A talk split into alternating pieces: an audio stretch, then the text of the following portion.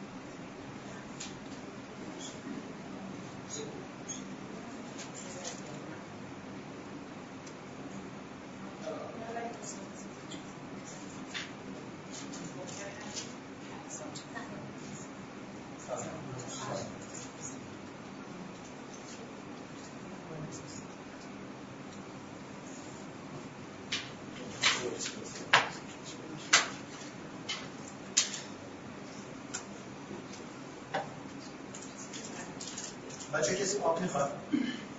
آب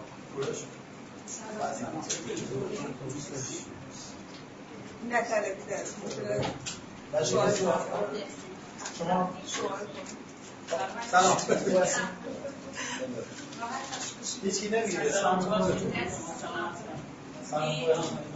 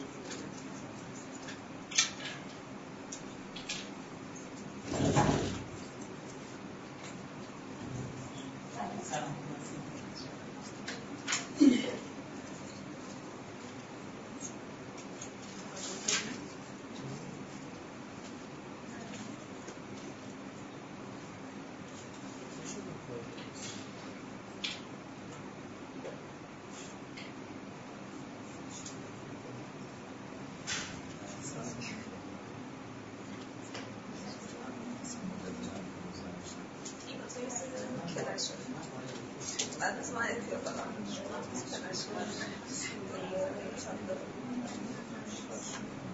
Şahsi özgürlüğü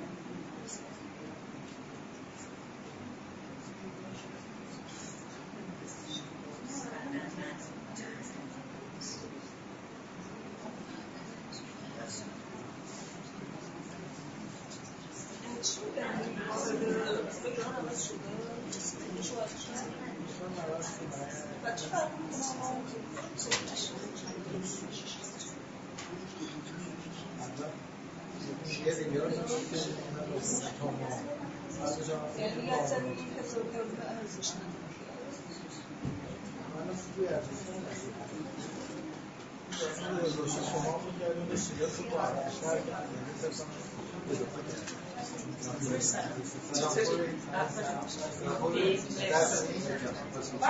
لطفا یه خواستم ببینم که چجوری دوست داریم که با هم صحبت کنیم. برای بیشتر از وقتی کلاس استفاده کنیم. برای سوالات چی کار کنیم؟ چی دوست داریم؟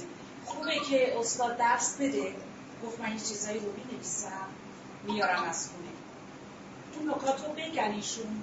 بعد مثلا می‌خواین که 20 دقیقه 15 دقیقه آخر کلاس رو بذاریم واسه سوالات. مثلا اکثرا جواب سوالا رو استاد می‌گیره. برای اینکه اگه تعدادمون تقریبا 20 نفر باشه دو ساعت رو تقسیم برای 20 دقیقه بکنید به هر نفرمون چند دقیقه سوال می‌رسه. بنده خودم یکی حاضر نیستم وقتم رو کسی بدم. اگه ما اینجا داریم یه دستور عملایی برای بهتر زندگی کردن یاد بگیریم فکر می‌کنم اولش از همینجا شروع میشه. از حق همدیگه رو رعایت کردن. من فکر می‌کنم مثلا ما هنوز به اون درجه مثلا اطلاعات و فرمولا نرسیدیم که بخوایم نه کنیم و بحث کنیم اونا یک سوالی داشته باشیم آره ولی اینکه بخوایم بحث کنیم واقعا این بحث دوران فرار خسته می‌کنه یعنی دوباره ما هستیم و ذهنمون و سوالاتمون که تو خونه داریم به اون دلیل تو این کلاس میریم. وقتی که بیایم اینجا دوباره گفت بود من خودم میگم خودم هم گوش می‌کنم خودم هم سوال می‌کنم دوباره هم ذهنیت ها هست. ولی اکثرا اگه دقت کنیم این ساعت بعد سوالی که تو ذهنمونه ببینید استاد داره پاسخ نه جلسه بعد پاسخ آره سوالش ادامه بحثاش جواب سوالا ما رو بله. ولی اگه ما بتونیم اگه ما اومدیم اینجا که چیزی یاد بگیریم و شنونده باشیم و رو از نیل بهتر اولین کاری که از این درس می‌تونیم یاد بگیریم این هیجان رو که سوالا در ذهن ما به وجود بیاره. بتونیم این اراده رو داشته باشیم که این تکانه رو در ذهنمون ما کنترل کنیم. شما دو تا سال میگید همون موقع بنده ده تا سال تو ذهنم اگه آدم اینجا که سال باشه ذهنیت بنده باشه. ببینیم چی می‌تونیم یاد باشه سوالات هست اگر دوست داریم موافق هستیم. آخر کلاس رو 15 دقیقه 20 دقیقه بذارید برای سوالات. اگر نه هم یک نفری همون لحظه سوال داره فکر می‌کنه این مقطع تموم شه نمی‌تونه سوال رو نگه داره سوال کنید. ولی فکر می‌کنم هر کدوم اگه چند دقیقه حق این کلاس رو داریم که سوال من میگم خودم بعده حقم رو به کسی الان تو گلستان که همینجا قبل از این کلاس هست یک نفر صحبت نمی‌کنه سوال نمی‌پرسه و استاد به دو ساعت تدریسشون می‌کنه و آخر کلاس هم کسی خصوص سوالشون می‌کنه. طبیعی هممون سوال داریم هر هست که صحبت میشه سوال پیش بیاد. اگر میگم که بتونیم این تکانه رو در ذهنمون کنترل کنیم اولین اراده برای من اومدم اینجا یاد بگیرم بیشتر کاسه خالیمون رو بذاریم ببینیم چی توش میاد. اگه موافقی 15 دقیقه آخر کلاس واسه سوالات بزنیم هر شما میمانید خواهش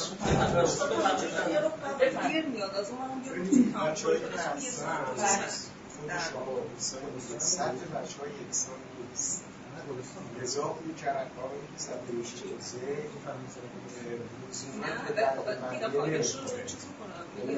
لذا سوال من یه سوالی باشه بفهمم ایشون داره چی میگه ولی خیلی از دوستان مثلا میگم نفهمم بذار یه موقع اینطوری خسته کننده میشه اگر که ما سطح کلاسمون یکسان بود همگن بود فرمایش شما خیلی خوب و متین بود اما اگه تو همین تجربه چند جلسه که با هم بودیم تو بعضی از دوستان خیلی سطحشون بالاتره. سوال و پاسخی که با استاد می‌کنن مثلا من خودم نمی‌فهمم. ایرادی هم نمی‌گیرم سکوتم کردم. ولی اگر اینطوری بشه من فکر می‌کنم خسته کننده بشه برای بقیه یعنی یه سر صحبت باشه یه رو به آخر. یا یا یا سوال سوال فقط با خود استاد باید مطرح خب همیشه به نظرم چیزی که گفته میشه هر کس به اندازه ظرفش برداشت می‌کنه. اگه من یه پاچ آب الان تو دستم باشه به خود شماها آب بدم میگم رو بدین تا آب بدین. شما ممکنه یه فنجون کوچیک باشه ایشون یه لیوان باشه ایشون یه دونه کاسه بزرگتر باشه. هر کس به اندازه ظرفش از آب سهمش می‌رسه. یعنی چیزی رو که استاد میگه هر کس به اندازه ذهنیت خودش به اندازش برداشت می‌کنه. درسته اینو اینو مقایسه می‌کنه با داده هایی که داره سوال براش ایجاد میشه. من چون تجربه همین چند جلسه گذاشتم خدمتتون عرض ولی. قانون کلاس ما باید بدونیم. همه ما حالا شهری چیزی به اندازه شهریمون هم از این کلاس. بله. میشیم که موافقم با شما. چیزی که میگم میگم بهتر سوال نشه. شما میگید بهتر سوال نشه دیگه. من میگم که سوال به این طور صورت که شما میفرمایید یه رو بذاریم. نمی‌دونم. نه هر کسی یه سوال می‌کنه اونا حقشونه. ولی یکی هست یه سوال می‌کنه استاد پاسخ میده دوباره سوال می‌کنه. استاد پاسخ میده سه بار سوال می‌کنه. این نمیشه خیلی روشن سوال دو توی سوال من هزاران سوال فلسفی دارم. سوال- در مورد همون درس همون لحظه نیست. این چیزی که جداییه ولی استاد داره درس میده یه روندی درس یعنی شروع میشه می‌رسه به نقطه پی ممکنه که من این سوال الان دارم می‌پرسم مربوط به اساسا کلاس جای سوال. ما اومدیم اگر اون رو من متوجه نشم ادامه بحث رو متوجه نمیشم یا خوب متوجه این هم هر هست ممکنه به تعداد نیست ممکنه مثلا ایشون سه تا سوال بپرسه. من اصلا هیچ سوالی نداشتم. برای اینکه اون مطلب باید بابش ببخشید. من دیگه صدامش نمیاد. بعد ویژگی کلاس جمعینه حسن کلاس جمعی. نسبت به سوالی که ایشون مطرح می‌کنه ممکنه پنج سال بعد بخواد تو ذهن من این خوبه یه سوال دیگری که کسی می‌کنه به چالش کشیده میشه بحث ها این اون سوال فکر کنم اصلا به تعداد و وقت اینا نیست. یعنی یه خود استاد تشخیص میده که داره عدد فرض خارج میشه میگه خب اینجا کاریه. یا که تشخیص میدن مربوط به بحث نه استاد چیز نمی‌کنه. استاد مدل بود سری قبل یه سوال شد.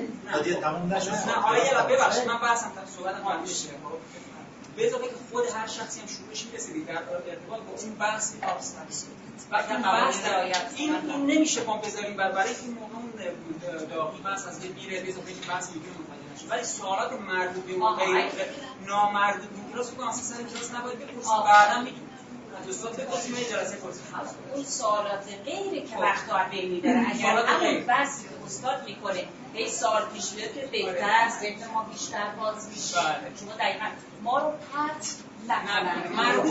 حالا یه- چیزی بگم. من نقد کنم. بله. شما اصلا بچه لطفا. بله، نوع صحبت استاد یه چیزی هست. که ایشون خودشون هم از یه مبحث. توافق داشتیم کردیم که قربانه برای که خواستیم حد همدیگر رو حقمون رو از اینجا یاد بگیریم رعایت کنیم. که چقدر می‌تونیم در این کلاس برای هر کدوم وقت بذاریم برای سوال کردیم باشه خب بهتر ذهن‌ها بیشتر باشه آخرم می‌تونید اگه استاد موافق باشن. ده دقیقه آخرم بذارم برای اونایی که بحث نشد سوال کنن ده دقیقه آخر کلاس رو سوال کنن اگر استاد اجازه بدن. که قرار اینه که بحث ها شهید نشه دیگه بحث ها نیروکاره نکاتی رو که استاد مثلا مد نظر دارن میان که درس بدن اونا از دست نره. مرسی. خیلی ممنون از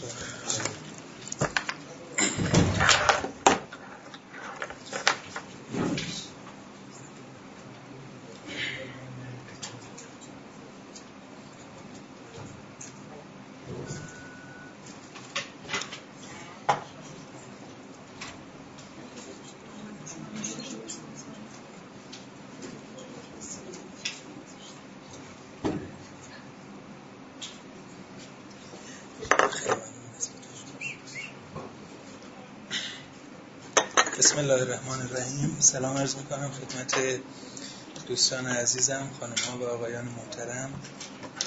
و خوشحالم که باز هم فرصت دیدار شما و همینطور دوستان جدید فراهم شد. البته قدیمی هم جدید دوباره خدمتشون هستیم. قصه چی بود هفته قبل؟ درباره چی قرار بود صحبت کنیم؟ قرار بود بریم تو عرفان های ایرانی عرفان. ها ای وای. خب چند نفر از دوستان خوندید کتاب های حق رو من نخوندم ولی یه مطلبی رو می‌کنم من کتاب رو از دو نفر پرسیدم. یکیشون که اصلا اهل حق هست. خدا یه مطلبی بود الان نمی‌دونم چه مطلبی درست باشه. من که اصلا اهل حق آیقان اهل حق تقریبا پیش کتابی نمی‌تونی کاملش رو پیدا کنی مطابق بشه بشه یه اضافه که کتابای نورانیرایی اصلا کسی هستش که میگن از اهل حق خارج یعنی درصد کمش میشه من توی سریع مطالعه نکردم. ولی خیلی. از موارد رو از مثلا قضا دادناشون مراسماشون آیینشون و فلسفه‌شون چیزی برای من بود. دیگه؟ دوستان دیگه؟ به طور خاص چهار کتاب راه کمال معنویت یک علم است مبانی معنویت فطری و دو کتاب آثار الحق و برهان الحق کسی فرصت کرده نگاه کنه من قبلا ورقی زدم. چجور یواش یا خیلی سریع یه چیزی برام جالبه واقعا مثلا آقای الهی اون جلسه که میگن داشتن از یعنی تجربه که میگن من فرای یعنی تجربه است که الان گفته شده همین الان. خیلی عجیبه. خب.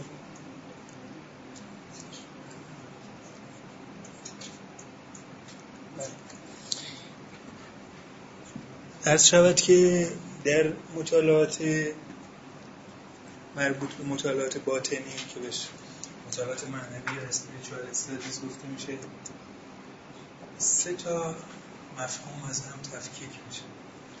یکی این در واقع هست موضوع ما اینتردینامینیشنال استادیز یا مطالعات بین فرقی مفاهیم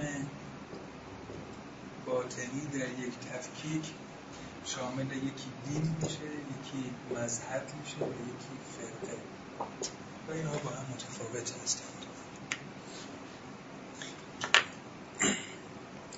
دین معادل ریلیجن هست ریلیجن یا ریلیجیان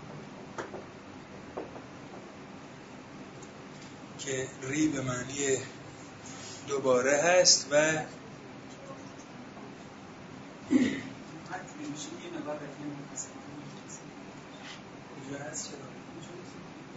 زمانش بکشه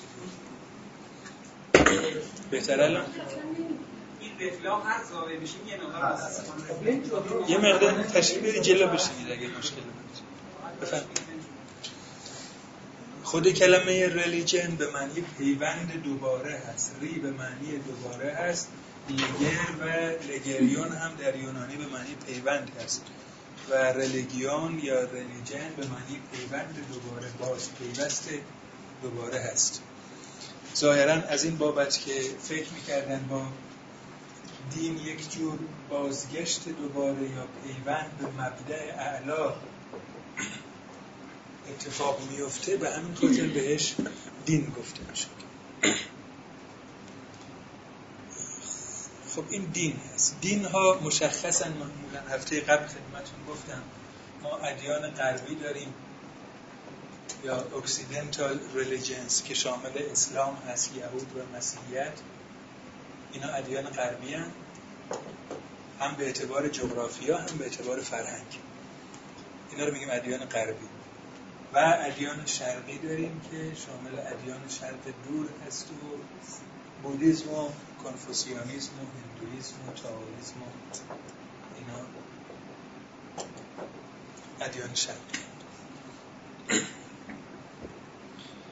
خب خود ادیان باز به دو دسته تقسیم میشن. ادیان ابتدایی ما داریم و ادیان کلاسیک یا نهادینه شده. باز اینا با هم متفاوت هستن. ادیان ابتدایی مثل آنیمیسم و آنیماتیسم هست مثل فتیشیسم هست.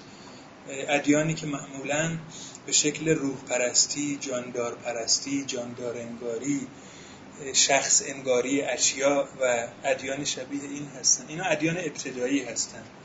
یا primitive religions. و یک سری ادیان کلاسیک هم که مجموعا دوتا رو بهش میگیم ادیان کلاسیک. پس ادیان ابتدایی ادیان شخص انگارانه و روح جاندار انگارانه و روح پرستانه است. ادیان کلاسیک ادیان شرقی و غربی هستش. به لحاظ تاریخی اون تقسیم بندی این به لحاظ مفهومی و جغرافیایی هستش. خب مذهب در درون دین قرار می‌گیره. یعنی هر دینی شامل چند مذهب میشه؟ مثلا دین اسلام شامل مذهب شیعه و سنی میشه.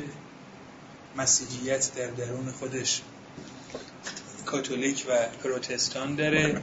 یهودیت هم همینطور. بودیزم بودیزم ماهایانه و هینایانه و وجریانه داره. هر کدوم از این ادیان رو که شما نگاه کنید در واقع ظاهرا در دل این مربع نظر دایره دین یک دایره به نام مذهب وجود داره. هر مذهبی هم از چند کالت یا فرقه ساخته میشه.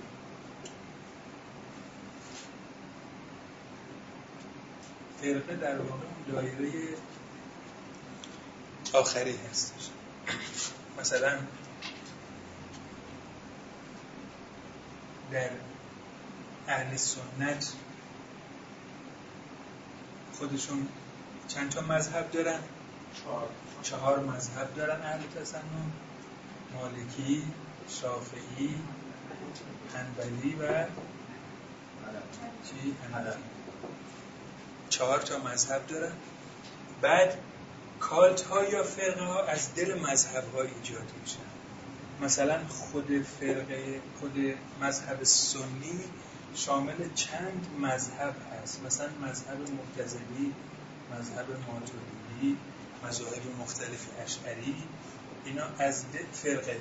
اینا از دل مذهب سنی به وجود پس کالت یا فرقه به مجموعه عقایدی گفته میشه که در دل مذهب ایجاد میشه و خودش با یک واسطه زیر مجموعه چی دین به حساب. خب این تعریفیه که به شکل در واقع تقریبا دقیق میشه از فرقه یا کالت ارائه این مسئله مالکی این ستا رو داره اینا فرقه هست. این اینا مذهب فقهی هن. اینا فرقه هستند این کالتا این ستا این کالتای چیز هست. مثلا در مذهب شیعه چه فرقه هایی داریم؟ فرقه اسنا اشری داریم. فرقه اسماعیلی داریم فرقه زیدی داریم فرقه کیسانی داریم. هزار و یک فرقه در خود مذهب تشیع وجود داره به اصطلاح. بله فریسیان و حسیدی مصدقیان خواهم گفت بعدا خدمت تو عرفان کابلا خواهم گفت. خب اما فرق فرقه و مذهب چیه؟ یک فرق دیگه هم داره. وقتی که ما میگیم مذهب مذهب رو معمولا در عربی مصدر میمی می‌گیرن. نه به معنی اسم مکان نمی‌گیرن محل رفتن نمیگن. مذهب مصدر میمیه به معنی عقیده یا رأی درونی هست یا نظر عقیدتی معرفتی هست در مذهب به این معناست یک امر کاملا درونی معرفتی و نظری. ولی فرقه وقتی که میگیم فرقه به اشیاء و افراد عموما گفته میشه. مذهب معمولا در راستای دین حرکت می‌کنه ولی فرقه معمولا یک جور چی هستش؟ تکروی یا خروج از نرم ها و هنجارهای مذهب هست.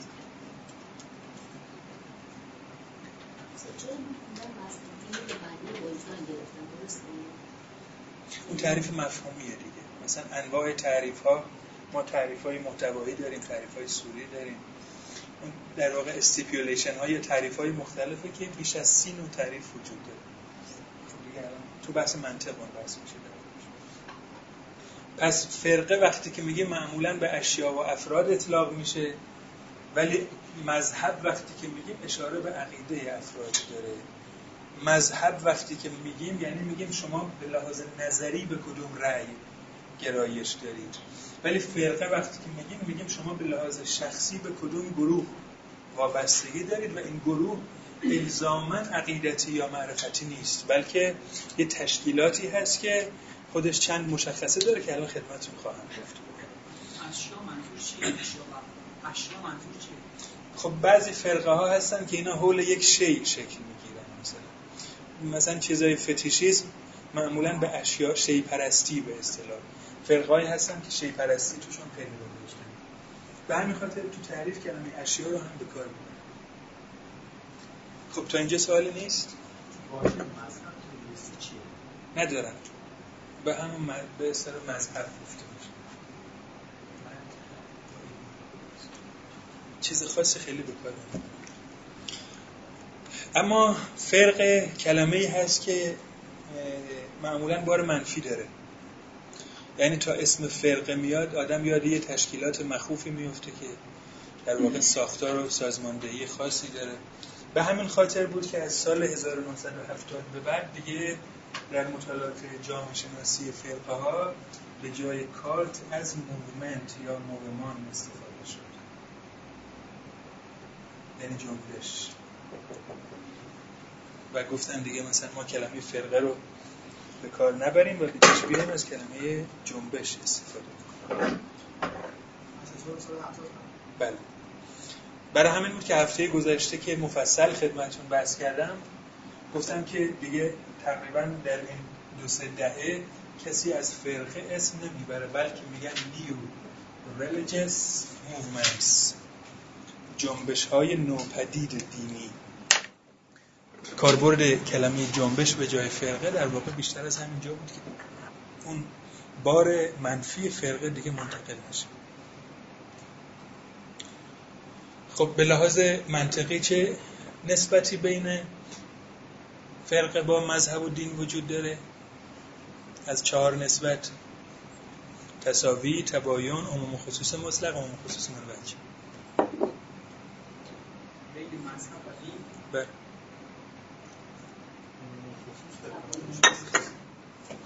اینا رو نگفتیم نه؟ سر کلاس فارسی خب این مهمه. اینا چون خیلی به کارمون میاد. تقریبا تو تمام بحث‌های فلسفی چون دادید دقت ببینید دوستان توی منطق ما میگیم بین دو کلی. بین دو کلی یکی از این نسب اربعه وجود داره نسبت های چهارگانه. نسب اربعه یا نسبت های چارگانه بین دو کلی یکی از این چهارتا برقرار بعضی وقتا دوتا کلی که ما داریم از هر جهت شبیه هم هستند میگیم این دوتا تصاوی دارن با هم دیگه. مثلا انسان و بشر چه رابطه با هم دارن؟ هر انسانی بشر است هر بشری چی؟ انسان است. یه ذره این فاصله که دو تا دایره هستن. اگر دو تا دایره باشن دو کلی که بر همدیگه آماس باشن همدیگه رو پوشش بدن بشه که رابطه تصاوی هست. اما یه وقت هست که دو تا کلی هیچ ربطی به هم ندارن. مثلا درخت با چی؟ با دختر مثلا. هندی ها خیلی دوتا البته خیلی نسبت درخت و دختر دو تا کلی هم که ما باید بگیم هیچ درختی دختر نیست. هیچ دختری درخت نیست. اینجا رابطه چی بود؟ هر هر بود درسته؟ هر انسانی بشر است هر بشری انسان است. اینجا رابطه تباین داریم. اما یک وقت هست که یکی از کلی ها گسترده تره یکی دیگه محدودتر هست. یکیش عام هست. یکیش خاصه. یعنی به اولی میگیم عموم دومی میگیم خصوص و مطلق هم هستن. عموم و خصوص مطلق. یعنی یه دایره بزرگ داریم. انسان و کودک مثلا. چه رابطه با هم دارن؟ هر کودکی چیه؟ انسان است. ولی آیا هر انسانی کودک است؟ نه. بعضی انسان ها چیه؟ کودک هستند رابطه هر بعضی یعنی یه دایره بزرگ به نام انسان. ما داریم یه دایره کوچکتر به نام کودک یا زن یا مرد. به این میگیم عموم خصوص مطلق. یا مثل حیوان و اسب مثلا. هر اسبی حیوانه ولی بعضی حیوانات چی اسب هست این میشه عموم خصوص مطلق. و آخریش عموم خصوص منوج. منوج یعنی چی؟ یعنی از یک جهت بله یا در بخشی با هم مشترکن عموم خصوص منوج. بعضی بعضی رابطه ما مثل سفیدی و شیرینی مثلا. بعضی سفیدها شیرین هستند مثل چی؟ مثل قند بعضی شیرین ها سفید هستند فرق دارن اینا با هم دیگه درسته؟ مثل تلخی و مثلا چی؟ سیاهی مثلا اگر دو کلی در بعضی از اجزا با هم مشترک باشن میشه عموم خصوص منبج خب حالا بین فرقه و دین چه رابطه‌ای برقراره عموم خصوص از این به بعد دیگه هر چیزی به شما بدن چه این قاعده می‌تونید در واقع این قاعده منطقی رو بتونید به کارا روش انجام بدید.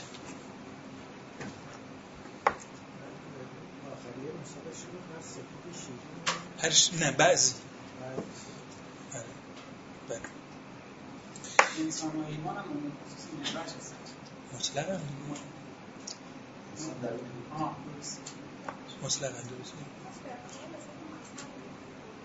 فرقی نمی‌کنه. با هر دو تاش. هر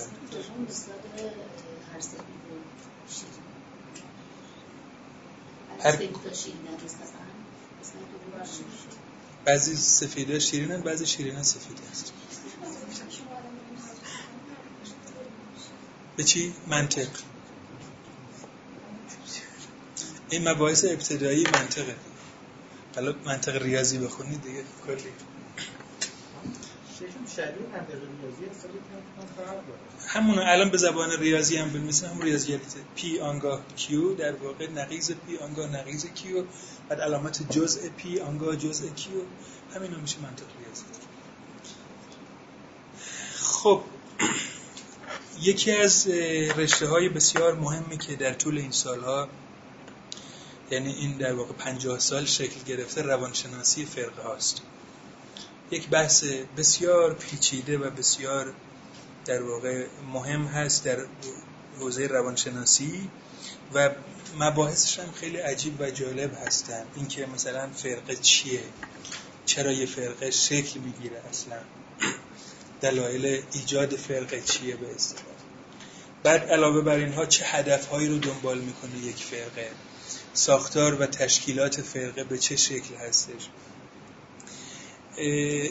جایگاه فرقه توی معادلات و مبادلات قدرت و ثروت کجاست؟ این همش بحث های روانشناسی هست که بهشون پرداخته میشه. بعد بحث های جزئی تر مثل که یه فرقه که امروز بهشون می‌پردازیم. یه فرقه برای یارگیری یا ممبرشیپ از چه شیوه هایی استفاده می‌کنه به فارسی نه نه نمی‌دونم روانشناسی فرقه ای نمی‌دونم ترجمه شده من ندیدم چیزی که. ماکسیموم به زور دین رو رفتیم ولی بله تو حوزه فرقه ها دیگه کاری نشد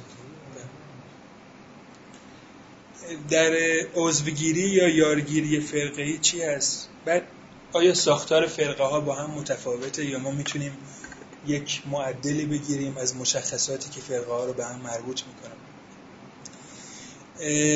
آیا یک فرقه چه آسیب هایی به اعضا و ارگان های خودش می‌تونه وارد بکنه؟ رهبران فرقه چه ویژگی هایی دارن؟ این مهمترین بحث توی روانشناسی فرقه هاست و در همین بحث این تئوری مهمتر میشه که پیش البته فرضیه است ولی اینقدر قوی شده تبدیل به تئوری شده. که در واقع اتوریته یا کاریزمای رهبران فرقه ها قابل قیاس هست با رجال سیاسی و رجال دینی. رجال سیاسی که در اوج هستن یعنی بالاترین قدرت های سیاسی و بالاترین یعنی پیامبران در و تقریبا نقشی شبیه همین نقش رو به اصطلاح در فرقه ها بازی می‌کنن حالا اینا رو مفصل باز خواهم کرد خدمتتون که این شخصیت کاریزماتیک فرقه ای در واقع از کجا آبش خودش کجاست و چی باعث میشه روی روان اعضای فرقه تا این حد بتونه اعمال نفوذ بفرمایید.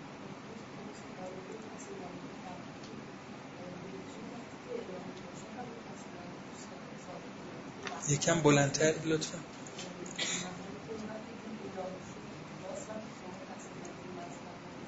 آره الان مثلا اسلام دین الهیه دیگه.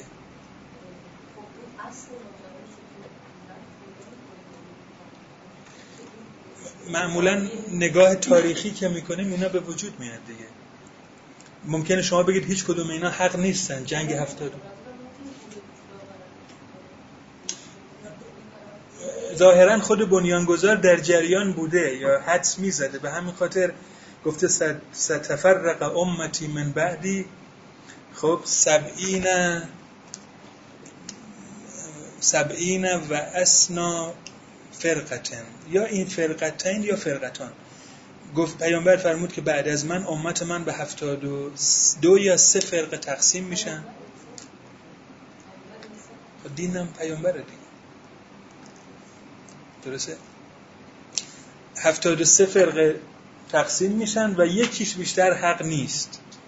بعد هر فرقه هم از 73 فرقه تا آمده میگه همون یکی که پیامبر گفت که ما شیعیان میگن ماییم سنیان میگن ماییم بعد تو شیعیان شیعیان اسنا عشری میگن ماییم بعد شیعیان طرفدار ولی فقی میگن ماییم. هر کسی دیگه میگه که بقیه فرقه ها باطل هستن و جنگ 72 ملت همه را عذر بنه چون ندیدن حقیقت ره افسانه زدن. این مطالعات فرقه گرایی همینش خیلی مهم هست که در واقع میاد ما رو با این ساختارا آشنا می‌کنه. خیلی بحثاشون جالبه. مثلا یه بحث مهمی دارن این اگه دنبال بشه درباره این که افرادی که از فرقه جدا میشن بریدگان از یک مکتب به لحاظ روانشناختی چه صفاتی دارن و برای درمان اینا چیکار باید کرد؟ خب این مطالعات متاسفانه تو ایران هیچیش نیومده تقریبا تو شما مثلا اینایی که بریده هستن از مکتب ها مثلا همین که شما فرمودید نورانی الهی جز ملحدان جز معذرت می‌خوام مرتدان یارسان به حساب میاد. یعنی نورعلی الهی کسی بود که بعد از جنبشی که در هشتگرد به اصطلاح بنا نهاد با پدرش فتح الله جیهون آبادی. خودش نعمت الله بود. که بعدا اسمش رو تغییر داد شد نورعلی به و خلاصه از هشت سالگی خلاصه این با گیسوان بلندی که داشت می‌گفت مثل فرفره میچرخیدم و خلاصه. بعد میاد قاضی دادگستری میشه در تهران.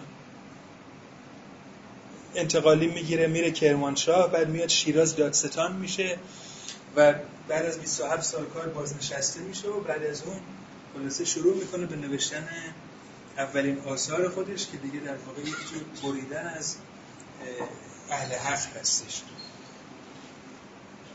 حالا این بله. بله. بله. نورالی الهی من. بله.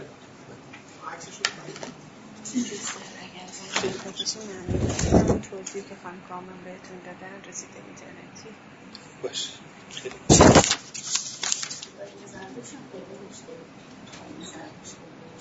بله مغان بودن بعد موبدان پایین بودن موبدان درجه دو و سه بودن زیاد بودن. بله بله. ساختار یه وقت ساخت در دل خود مذهب ساختارها به شکلیه که طبقه یا فرقه ایجاد میشه. البته دو یک اصطلاح دیگر هم با تفکیک می‌کنه به نام کاست. کاست با فرقه متفاوت هست وقتی میگیم کاست بیشتر ارجاع و دلالت بر طبقه به لحاظ اجتماعی اقتصادی داره. ولی کاست زیر مجموعه فرقه هم می‌تونه قرار بگیره. نمیشه چهار نه نه سه تا همین. سه تا این میاد یه چیزی بین دین و اجتماع بله بله. اگر بخوایم دایره طبقه بندی رو کلانتر بگیریم کاست هم میاد وسط. چهار دست. بله. یعنی پنج دسته یه دستشون نجس ها یا اینتاچبل ها کسانی که اصلا جز فرقه نیستن. البته زنها رو هم جز هم در یونان هم در هند جز نجس ها به حساب می آوردن و می گفتن اینا جز فرقه مطلقا حتی ارسطو ارسطویی که مثلا ارسطو زنان رو جز طبقات اجتماعی به حساب نمیاره مطلقا یعنی وقتی داره تفکیک فلسفی می‌کنه زنها خارجن out of caste هستن یعنی الان کاست اگه بخوایم بهش نگاه کنیم یه بخشش مردم شناسیه یه بخشش از تفکیک دین ترتیب کاست خیلی گسترده تر از مطالعات باطنی نیست به همین خاطر گفتیم چون مفاهیم باطنی رو میگیم نمیاد زیر مجموعه. اینا قرار نمی‌گیره. خب بعدا برمیگردیم به این اتوریته یا کاریزما و همینطور روانشناسی مرتدان یا کسانی که در واقع دچار هرسی و اپوستسی شدن به اصطلاح. هر دو تکفیر و ارتداد شامل حالشون شده این هم خدمتتون خواهم اما چرا مطالعه فرقه ها اهمیت داره؟ خیلی پرداخته شده به این بحث ها گفته شده که اولا از این بابت مطالعه فرقه ها خیلی مهم هست که شما اگه نگاه کنید به ساختار جهان می‌بینید که چقدر این فرقه ها بر سرنوشت زندگی فردی و جمعی افراد موثرن. مثلا تو خود آمریکا بیش از 2500 فرقه رسمی هست.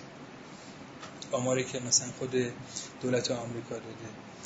و از دل این 2500 تا بیش از 5000 فرقه انشعابی تو آمریکا هست. تو خود ایران اصلا شما نگاه کنید ببینید چقدر مثلا یه آماری مرکز ملی جوانان داده بود چند سال پیش گفته بود. چهار هزار فقط کلاس یوگا و مدیتیشن تو ایران برگزار میشه. تو تهران. حالا از کلاس های یک نفره گرفته تا مثلا به شکلهای دیگه. بعد بیایید همین ساختار فرقه ها رو تو ایران دنبال کنید ببینید چه خبر هست. یعنی چندین و چند فرقه وجود دارن که بعضیاشون ازوتریک هستن بعضی بعضی فرقه های سری هستن که کسی خبر نداره. بعضی های دیگه حالت باز تولید شده فرقه های دیگه مثلا ایلیا میم رامولا. شاید اسمش کسی شنیده؟ مثلا یک انشعابی از فرقه اکنکار یا اکیست ها در ایران هست که بعدها اومده اعلام موجودیت کرده. فرقه عرفان حلقه از آقای تاهری به همین شکل. کمک کنید؟ بگید چه فرقه های دیگه؟ خود فرقه اهل حق یا رسان ها خود صوفیان هم 63 تا باشن چی؟ خود صوفیان هست که 63 تا باشن حالا آره اینا چون معمولا جدا هستن. حالا بیایید تو فرقه های صوفیانه ایران. بگید تا بنویسم بکتاشیه حروفیه نقطویه قادریه کبرویه. بله تیفوریه که مال بایزید بستامی هست. تا شب میشه اسم فرقه های عرفانی نوشت که خلاصه اینا هر کدوم هم معتقدن که حق مطلق هستند چی؟ همشون همینطوره مگه آقای تایری نیست؟ آقای تایری هر جا می‌خواد حرف بزنه یه چهار تا آیه پشت میشه. خب این می‌خواد برای امت همیشه در صحنه بگه دیگه اینا باید قبول بکنن. مجبور از قرآن خب این مشکل ربطی به فرقه ها نداره. می‌دونید مشکل از ساختار سیاسی و دینی ماست. در واقع وقتی که تفکیک انجام نمیشه اینا مجبورن خودشون رو به دین بچسبونن. ولی اگه کاری با دین نداشته باشه با اینا خب خیلی یه بار یکی می‌گفت که آقا شما چرا همش می‌زنید به دماغ من؟ خب بابا دماغ تو اینقدر گنده است ما به هر جا اشاره می‌کنیم می‌خوره به دماغ شما. حالا دماغ دین متاسفانه اینقدر بزرگ هست تو جامعه ما. هر کی به هر جا اشاره می‌کنه می‌خوره به کجا؟ به دماغ دین. و مشکل اینجاست. حتی شما دایره دین و فلسفه رو هم اگه ببینیم به نفع دین و به نفع فلسفه است که هیچ وقت با هم دیگه آمیزش نداشته باشن. هیچ وقت. یعنی یکی از مهمترین زلالت ها و فلاکت های فلسفه و دین در جهان اسلام این بود که دین و فلسفه با هم آمیختن. نه دینمون دین هست و پیشرفت می‌کنه نه فلسفه اجازه پیشرفت پیدا می‌کنه. هر دوتاشون دارن در جا می‌زنن. چرا؟ چون دینداران می‌خوان خودشون رو مدرن نشون بدن. و عقلانی نشون بدن. فیلسوفان هم مجبورن خودشون دیندار غالب بکنن به جامعه و نشون بدن. بنابراین نه فیلسوفان ما فیلسوف هستن نه دینداران ما.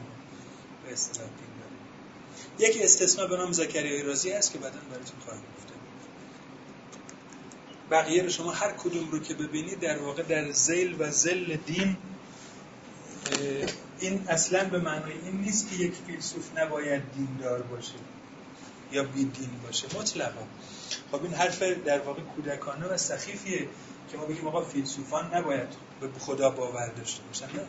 فیلسوف می‌تونه به خدا باور داشته باشه می‌تونه نداشته باشه. ولی مجاز نیست دینداری خودش رو وارد حوزه فلسفه بکنه. نباید نشون بده اون رو در واقع. و کاری که سهروردی کرد ملا صدرا کرد کندی کرد فارابی کرد حتی یک نمونه شما نمی‌تونید در تاریخ فلسفه اسلامی بدید یه فیلسوفی که یه مقدار خودش رو دور گرفته باشه. و نخواد مثلا قاطی کنه به اصطلاح با این مسئله. از این بابتی که هیچ پیشرفتی نه فلسفه ما داشته نه دین ما. متاسفانه هر دوتاشون در واقع به هم وابسته است خب اولین وجه اهمیت فرقه اینه که بخش عظیمی از جامعه رو تحت شعا قرار داده. از فرقی هم نمی‌کنه. دایره گسترشش از زن و مرد و کودک و پیر و جوان همه رو در بر گرفته. از طرف دیگه یکی از مهمترین دلایل اهمیت فرقه ها به لحاظ دینی اینه که فرقه ها هر سال میلیون ها نفر از افراد رو از ادیان کلاسیک جدا می‌کنن از ادیان نهادینه و می‌برن به سمت خودشون در این هم تو روانشناسی فرقه‌ای خیلی مهم هست. یکی دیگه از ویژگی هایی که فرقه ها رو مهم می‌کنه اینه که اینا در واقع بعضیاشون تبدیل شدن به شرکت های اقتصادی و حتی بعضیاشون کارتل ها و تراست های بزرگ اقتصادی رو اداره می‌کنن اصلا یا در زیل و زیر مجموعه اینها کارتل های بزرگ اقتصادی هست. اینا معمولا یه بخش به نام اعانات دارن دونیشن یا هبه دارن به اصطلاح که بهشون پرداخت میشه. اعضا و مریدان پرداخت می‌کنن مردم عامی پرداخت می‌کنن. خاطرتون هست؟ یه بار ساختار خانقاه رو خدمتون می‌گفتم. یادتون هست؟ بله. گفتم خانقاه چرا مهم هست؟ چون از شش طرف داشتن میخوردن از توبره میخوردن از آخر میخوردن. خانقاه از دولت مرکزی پول می‌گیره. از مردم عادی نزورات می‌گیره از مریدان فتوحات می‌گیره. همه اینا رو بذارید و اقطاع و عراضی موقوفات رو هم بذارید کنار اینها. ببینید چه خبر میشه و در نتیجه یکی از دلایلی که اون همه خرا... کرامات ایجاد می‌شد توی خانقاه ها علتش همین بود. خانقاه ها با هم رقابت دارن دیگه. گفتم فرض کنید اینجا خانقاه بهاران هست اینجا خانقاه چی هستش؟ تخت طاووس مثلا بعد پیر خانقاه بهاران برای اینکه این درآمدها رو حفظ بکنه از دستش نرن. و در این حال مریدان بیشتری رو جذب بکنه و رقابت کنه با این مجبور خودش یا مریدانش هر روز یک کرامت تازه و عجیبتری بتراشند اگر پیر خانقاه تخت تاووس مثلا رو آب راه میره فرداش پیر خانقاه بهاران باید تو هوا پرواز کنه و الا قدرت رقابت از گردونه رقابت حذف خواهد شد.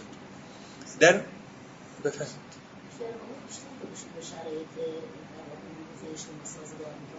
بله چون فرقه در واقع فرقه چون یک مفهوم انزمامی تره فرقه مفهومیه که عینی تر هست. مذهب یه چیز معرفتی انتظاریه به اصطلاح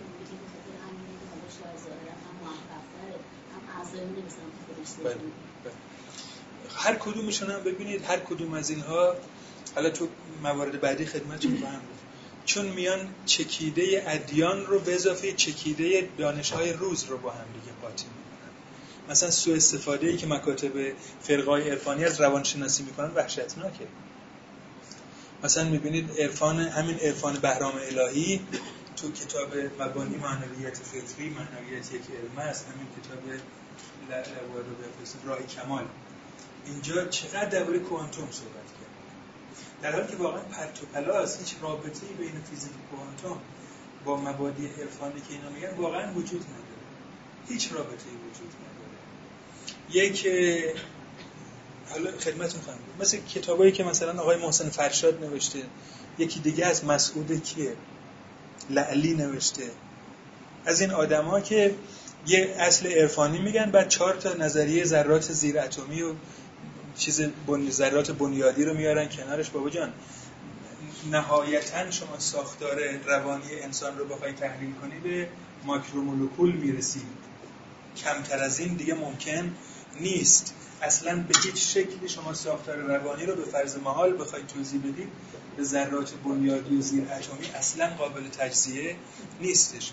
یه مقاله آقای دکتر سرگلزایی دارن تو سایتشون خیلی خوب هستون. در مورد همین سوء استفاده های کوانتومی مکاتب عرفانی. اگه فرصت کردید اون مطالعه بکنید تو کانال تلگرامشون هست تو سایتشون هم هست. دکتر محمد رضا سرگلزایی.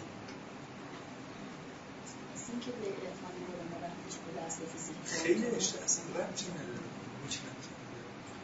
ببینید ساختار باطنی ساختار معنوی اگر باشه اگر رو به لحاظ دانشجوی فلسفه میگه اگر ساختار معنوی و باطنی در عالم باشه اصلا از جنس طول موج و فرکانس و ماده و انرژی نیست که میدانهای انرژیایی تصور می‌کنن بعد میدانهای فرافردی انرژی میگن و میدانهای بابا جان ساختار معنویت اگر باشه یه چیز دیگه است.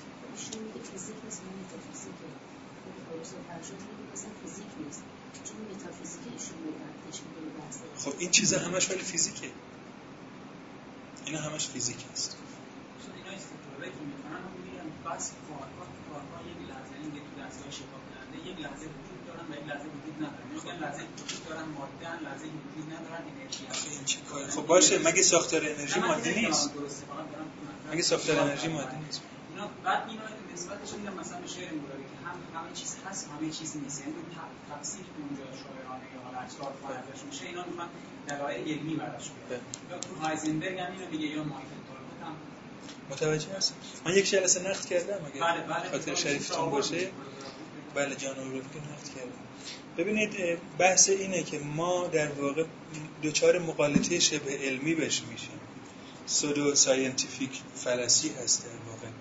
به این معنی که شما میایید از یک سری fact های علمی استفاده می‌کنید برای یک مبحث غیر علمی یا فرا علمی. حتی فرا علمی هم بگید باز شما فکت علمی اجازه ندارید وارد کار حتی مثلا گاهی وقتا ممکنه به جهت تقریب به ذهن باشه تمثیل باشه ولی آقایون مثال نمی‌زنن. برای تقریب به ذهن نیست. اصلا به عنوان دلیل دارن استفاده می‌کنن از این بیایی مثلا بگید دل هر ذره را که بشکافی آفتابش در میان بینید باید بگید این در مورد فیزیک اتمی هستش. خب این شوخی هست واقعا. کی به ذهن حاطف اصفهانی می‌رسیده که مثلا منظورش در واقع. یه اصلی هراکلیتوس خیلی سال پیش داشته قبل از میلاد مسیح که بله ذرات مثلا از چی تشکیل شدن؟ ولی به عقل یکیشون نمی‌رسید که حالا بخوایم از دلش مثلا این چیزا رو بیرون بکشیم. خب این نیست نمیمونه الان به لحاظ فلسفی که بحث روانشناسی رو میان علم روانشناسی دقیقاً میان تو بحث رو شما خیلی صحبت شد بیولوژی اصلا ازش استفاده میشه. بله. این هم فیزیک داره. خب می عرض می‌کنم اگر استفاده ما به عنوان کمک دلیل و معید مدعا باشه هیچ مشکلی ما نداره. ولی اگه به عنوان نفس دلیل از اینا استفاده کنیم و اینا از به عنوان دلیل استفاده کنیم. اینجا تو روانشناسی فلسفه فرقی نمی‌کنه. به عنوان معید دلیل. ما به عنوان فکت در جهت تأیید استفاده می‌کنیم نه در جهت استفاده به عنوان دلیل. فرق در واقع شبه علم و علم همین هستش مثلا ما یه بار میگیم که اریک فون دانیکن کتاب عرابه خدایان رو که می‌نویسه خب میاد از یک سری فکت مثلا استفاده می‌کنه. از یه سری دیوار نوشته ها از یه سری سنگ ها به اصطلاح و میگه یه موجودات فرازمینی بودن که اینا اومدن علم رو مثلا اینجوری کردن. مسیح هم یکی از همین موجودات فرازمینی هستش. خب؟ این مشکل اینجاست که شما اومدی درباره یک موضوع غیر علمی از فکت های علمی به عنوان دلیل استفاده کردی. و این مقالطه که یعنی سازوکار فلسفه توانی رو الان داره که نشون بله کاملا. اونا غیر- راحت میگن بشه. ببینید ما تو همین بحث‌های معرفت شناسی و منطق تو بخش استدلال انواع استدلال رو توضیح میدیم. بعد ساختار استدلال رو میگیم. چی میشه؟ یک استدلال فاسد میشه. و فسادش باعث مغالطه ها میشه. صد و خورده نوع مغالطه بود که من چند تایشو بله توی کلاس مغالطات گفتم خدمتتون. به هر حال این داستان ها هست و تموم نشدنی هم هستش. از طرف دیگه بعضی فرقه ها هستن که اینا در واقع وقتی که شکل می‌گیرن برای بقا و حفظ خودشون عملیات خرابکارانه و تروریستی هم انجام میدن. شما مثلا مراجعه کنید به همین کتاب آثار الحق آقای الهی. اونجا صفحه 187 چند بار از دو تا درویش اسم می‌بره که اینا آماده هر نوع جانفشانی هستند در برای در واقع همین مکتب عرفان نعمتی یا نعمت اللهی به اصطلاح. و جالب قبلش خود نورعلی میگه اینا جلاد و قصاب هستند و آماده این دو درویش جلادن و آماده هر نوع جانفشانی برای این مکتب هستند حالا اینو بذارید کنار بقیه فرقه های عرفانی نقطویان رو ببینید حروفیان رو شما ببینید. سربداران یه فرقه عرفانی بوده در اصل. خود صفویه یه فرقه عرفانی بوده. ولی از دل این فرقه عرفانی چی بیرون اومد؟ زنده آدمخوارانه که زنده آدم ها رو میخوردند. مطالعه تو گوگل یه بار گفتم خدمتون این رو. خودتون مطالعه کنید ببینید در مورد ساختار افرادی که تو همون سیستم قزل باشان قبل از شکلگیری ارتش صفوی اینا زنده زنده جلوی شاه آدم میخوردن و مخالفان رو اینجوری سربنیست می‌کردن. خب از طرف دیگه یک فرقه الان در ساختار جهانی می‌تونه میلیون ها متخصص رو جذب خودش بکنه فرقه های مختلف. تو حوزه تکنولوژی تو حوزه های دیگه. فرض کنید یه گویه فرقه عرفانی بخواد کلی هکر استخدام بکنه. خب اینا می‌تونن توازن قدرت جهانی رو تو حوزه قدرت اطلاعاتی کلا به هم بریزن. کما اینکه انجام میدن. مثلا فرقای عرفانی در دل عرفان کابالا هست که اینا فقط رو در واقع چیز سایبری کار می‌کنن. خب این هم از این بابت مهم هست که فرقه ها اما از طرف دیگه فرقه ها هر ساله هزاران بیمار روانی هم تحمیل هر جامعه میدن به اصطلاح. بسیاری از اینها سرخوردگانی هستن که نتیجه نمی‌گیرن و بعد وقتی وارد اجتماع میشن کلی دردسر درست می‌کنن که اینا داستان داره. اما یه بحث دیگه هم از روانشناسی فرقه ها. بگم بعد وارد اهل حق بشیم و مکتب نورعلی الهی. چون این بحثا نیست تو زبان فارسی. یکی از بحث‌های مهم این روش یا روش‌های ایجاد تغییر در فرد هست. که بهش روانشناسی باور گفته میشه در روانشناسی فرقه ها بهش میگن روانشناسی باور و مجموعا میگن که ما به هفت هشت روش تاثیر می‌ذاریم در تغییر باور فرد. اولین کار اینه وقتی بخوایم تغییر در فرد ایجاد کنیم اول باید در ساختار باورهاش و شبکه معرفتی عقیدتیش ما تحول ایجاد بکنیم. بعد بیایم یه چیز جدیدی رو به اصطلاح جایگزین این مسئله.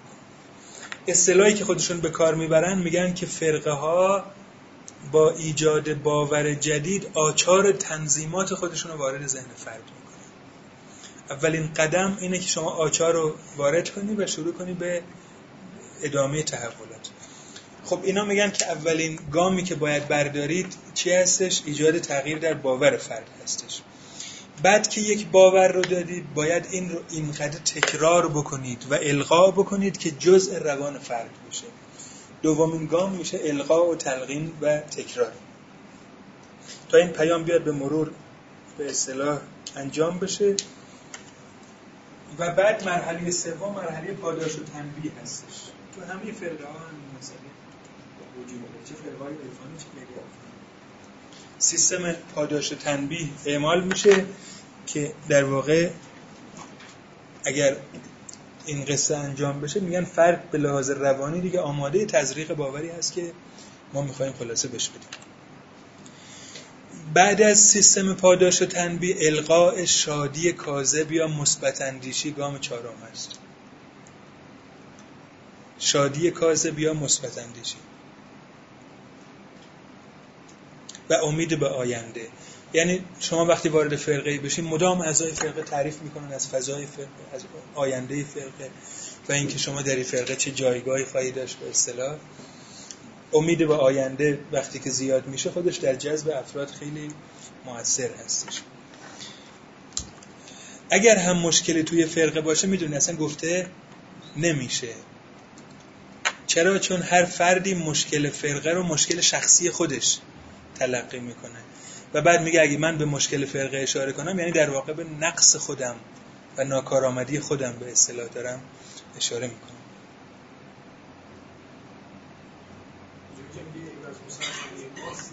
آره. دقیقا بله. اسلام به ذات خود این هم یکی از مقالطه هاست. درباره هر دینی اسلام به ذات خود ندارد. عیبی هر عیب که هست از مسلمانی ماست یک مقالطه بزرگ درش هست. اون میگیم مقالطه چی؟ مقالطه اسنشیالیستی یا ذاتگرایی. مقالطه ذاتگرایی یعنی ما میایم اولش میگیم اسلام یه ذاتی داره و بعد این ذات بقیهش دیگه عوارضش هست حالا شما به ذات اسلام کاری نداشته باشید. ذات یک امر مقدس هست. و چیزی که ما داریم ما عوارض و لباس هایی هستیم که بر تن این ذات هستیم. اینو بهش میگه مقالطه ذاتگرایی یا ذات انگاری در حالی که شوخیه نه اسلام ذات داره نه مسیحیت داره نه آزادی داره نه دموکراسی داره چیزی به نام ذات واقعا وجود نداره درباره هیچ چیزی. هر مثلا اسلام گفتم خدمتون وقتی میگیم اسلام یعنی مجموعه از این ستا. یک اسلام یک شامل کتاب مقدس اسلام دو شامل شروع و تفاسیر. هر چی که تفسیر بر اسلام یک نوشته میشه اسلام دو هست و اسلام سه میشه اعمال و رفتار مسلمانان. در مورد بودیسم هم همینه به جای مسلمانان بذارید بوداییان. و دین کلش میشه این ستا شما یعنی دیگه نمی‌تونید تفکیک کنید که آقا نه من منظورم کتاب مقدس است. میگن نه بابا ما داریم مطالعه پدیدار شناسانه می‌کنیم و تو این مطالعه دیگه شوخی هست که فقط یکیشو در نظر بگیریم. چیزی به نام کتاب مقدس هم وجود نداره. فهم ما از کتاب مقدس هست که وجود داره. به همین خاطر هست که در مطالعات جدید دین اصلا هیچ کس به دین اشاره نمی‌کنه. همه به تدین اشاره می‌کنن. یعنی میگن ما چیزی به نام دین نداریم تدین داریم. دین ورزی های متفاوت به اصطلاح در جامعه دین ورزی تدین داعشی داریم تدین عرفانی داریم تدین فقهی داریم تدین فلسفی و کلامی داریم به اصطلاح. چیزی به نام دین اساسا وجود نداره. در کارکرد بله کارکرد بله. تعریف فقط functionalistی نیست البته که بگیم فقط به کارکرد اهمیت میده. نه. ما معمولا تعریف ها رو به دو بخش تقسیم می‌کنیم. میگیم تعریف ما یا essentialistی است یا functionalistی. یا ذاتگرایانه است یا کارکردگرایانه. درسته؟ مثلا در تعریف دین وقتی که میگیم دین مجموعی از تعالیم سعادت آفرینه است یا سعادت بخش است این تعریف چیه؟ تعریف کارکردگرایانه است. درسته؟ چرا؟ چون به سعادت بخشی به عنوان کارکرد دین ما اشاره کردیم. ولی وقت میگیم دین مجموعه ای از گزاره ها و باورهاست که فلان. این دیگه نه کارکرد رو اشاره نمی کنیم ما داریم فقط ذات دین رو به اصطلاح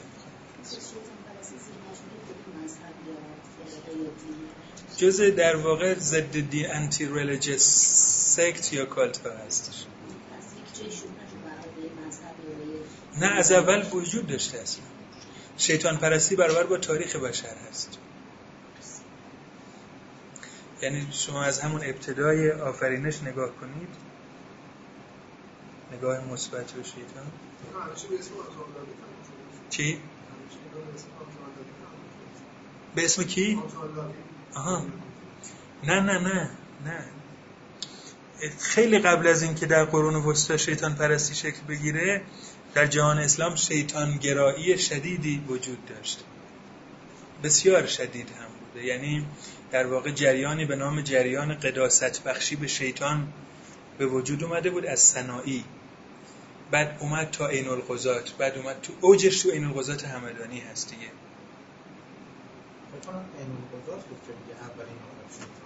بله اصلا میگه اولین جوان مرد عالم هم شیطان هست. اولین موحد عالم هم شیطانه و اصطلاحی که درباره شیطان به کار می‌بره میگه نور سیاه شیطان. و میگه خال رخسار وحدت بود شیطان. زیبایی هر چهره هم به چی هست؟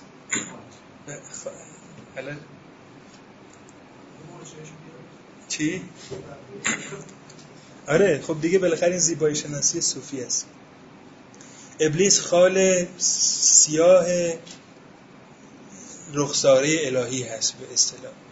و میگن سرهنگ خاص دربار موحدان هست. یعنی اگر شما بخواید یک موحد در عالم نشون بدید فقط و فقط ابلیس هست. و جالب این ساختار گفتگوهاشون خیلی کتاب نوشته شده در این باره. ابلیس در نزد صوفیه مثلا. ساختار گفتگوهای خدا و شیطان اومدن تحلیل کردن به بس زبان شناختی. چقدر نکته های جالب توش. مثلا شیطان ما میگیم شیطان ما رو گول می‌زنه ولی تو مکالمات خدا و شیطان که توی قرآن می‌خونید شیطان میگه خدای تو من گول زدی قال رب به ما اقویتنی گفت خدای همونجوری که تو من گول زدی اقوا کردی فریب دادی من مثلا یعنی خدا رو راحت متهم می‌کنه به اقوا و جالبه اتهام صوفیه بهش میگن اتهام شیرین اتهام ملی. چرا؟ چون اقوا اصلا چیز بدی نیست. اقوا فریفتن با زیبایی هست. خداوند اقوا کرد شیطان رو بسته. برای همینه که مثلا شما ریشه دایابولیک رو هم توی ادبیات یونانی بررسی کنید. دایابولوس که ابلیس ازش گرفته شده دایابولوس یعنی زن اقواگر. که دیابولیک و دیابولوس و ابلیس از همین گرفته شده برسه یعنی زن فتانه زن اقواگر زن سرحال صاحبه اتهام شده. اتهام ملی میگن نمکین البته زن اقواگره اون شیطان نیست آره. خب در ادبیات صوفیانه و همینطور ادبیات میترایی شیطان زنه می‌دونید شیطان زن هست و یکی از دلایلی هم که حالا هم در ادبیات مانوی بهش پرداخته شده مفصل هم بعدها صوفیان پرداختن. صوفیان غیر ایرانی هم همینطور. میگن رقابت و حسادت بین شیطان و خدا باعث شده که در همین بحث زن و مردی باعث شده که کار دعوا به این جاها بکشه و خلاصه خین و خین ریزی به وجود بیاد تا اینجا.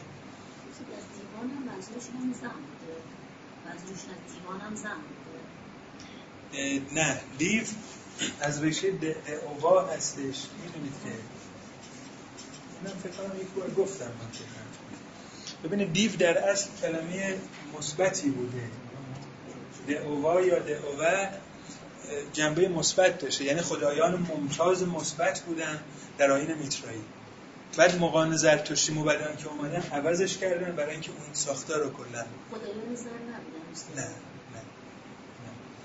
اومدن عوض کردن اینا رو در واقع شما ببینید دئوس یا زئوس از همین ریشه است. دئوی فرانسه آنوم دیو یعنی به نام خدا. دئو همون دیو بوده در اصل. بعد این ساختار تغییر کرد برای اینکه دین قبلی رو کلا بکوبن میترایی و مانویت هستش و آیین زروانی برای همینه که دعوا رو تبدیل به دیو کردن و دیو اومد این دیو را مردم بد شناس کسی که ندارد ز یزدان سپاس و اون هیکلای نخراشیده ای که خلاصه. ولی دعا و دعا و زئوس و اینا همش از یک ریشه هستن. خود کلمه دا در لوری هم از همین گرفته شده. دا به معنی مادر که دادار هم از همینه و خدا هم از همین هست. اینا همش از ریشه دیو هستند یا دعو و اصطلاح دا بیا بالا سرم. بله داشتن. بله گروهی بوده که شکم. ولی تو صوفیه دیگه به اوج خودش رسیده در واقع. یکی از دلایلی که به اوج خودش رسید در صوفیه هم این بود که تصوف یک عقیده به نام وحدت وجود دارن. اگر مطالعه کرده باشید تو وحدت وجود صلح ازداده یعنی چیزی به نام جنگ اصلا تضاد وجود نداره. و هر جا هم تضادی در ساختار هستی باشه نگاه ریداکشنالیستی صوفیه اینو می‌بره به سمت اینکه یه جوری تعویلش بکنیم که از دلش چی در بیاد؟ آشتی در بیاد. برای همینه که مثلا ساختار آیات و این که تعویل می‌کنه و خیلی جالب هست خیلی خوبه. وقتی می‌رسه به ماجرای اینکه ابا و استکبر و کان من الکافرین درباره شیطان ابا ورزید و کبریا کرد غرور ورزید اونجا تحلیل می‌کنه میگه بابا اصلا پشت صحنه بین خدا و شیطان چی بود؟ گاوبندی بود زد و بند بود به اصطلاح. و مثالی که می‌زنه میگه مثال داستان یوسف و بنیامین هست. یوسف بنیامین رو دوست داشت و می‌خواست پیش خودش نگه داره ولی نمی‌شد. به همین خاطر اومد به بنیامین گفت که یه کاری می‌کنیم. من کیل پادشاهی رو می‌دونه کیلو از ریشه کیل گرفته شده می‌دونی که؟ لیتر هم از ریشه رتل هستش. کیل آره. کیل شده کیلو رتل شده لیتر تو انگلیسی. درسته حالا اینکه کی از کی گرفته ولی خب ظاهرا کلمات عربی خب خیلی قدیمی تر هست فرق داره الان خدمتتون میگم. چون یه اشاره تو گروه شده بود به داستان و آیات قرانیق نمی‌دونم بعدش دوستان کسی توضیح داد یا نداد. حالا چیز ما الهی چیز می‌خوای الهی قمشهی رو می‌خوایم بگیم. این قسمت رو خدمتتون توضیح بدم. میگه که این الغزات میگه که همونطوری که یوسف به بنیامین گفت که تو شلوغش نکن فقط. من کیل پادشاهی رو می‌ذارم در بار تو در جوال تو و کاروان حرکت می‌کنه. تو هم با برادران برو. بعد که مقدار راه رفتی داد می‌زنیم که ای مردم کیل شاه رو دزدیدن. و همین کار هم کردن. کاروان برادران یوسف رفتن از شهر بیرون یه دفعه داد و فریاد که رفت. و همه رو برگردوندن. بعد که آوردن این جارچی گفت همه رو باید بگردیم. گشتن رسیدن به برادر گفتن نه بابا اینو دیگه نمی‌خواد ولش کنید بچه هست این که دزدی نمی‌کنه. بعد برادرها گفتن نه شما ما رو آبروی ما رو بردید باید اینم بگردید که معلوم بشه ما نیستیم عادی نیست هیچ بارو میگردن جامو در میارن و خلاصه طبق قانون یهود هم کسی که دزدی بکنه باید هفت سال خدمت اون فردی بکنه که اموالش رو دزدیده. بنیامین اینجوری نگر میدار بعد این القضات میگه خدا و شیطان اینجوری بودن. خدا شیطان رو دوست داشت. می‌خواست که پیش خودش نگه داره. به همین خاطر بهش گفت که تو باشه این کارو بکن. من داد می‌زنم. دوز دوز ولی هم من هم تو می‌دونیم که اصلا دزدی در کار نبوده. داریم در واقع جنگ زرگری رو انداختیم که بقیه رو خلاصه مچل کنیم. چی؟ بابای ما بسوزونه. نه بابا. اصلا. از اون طرف هم میگن دوباره میگن میگن شیطان گفت من فقط به تو. بله خب عرض می‌کنم.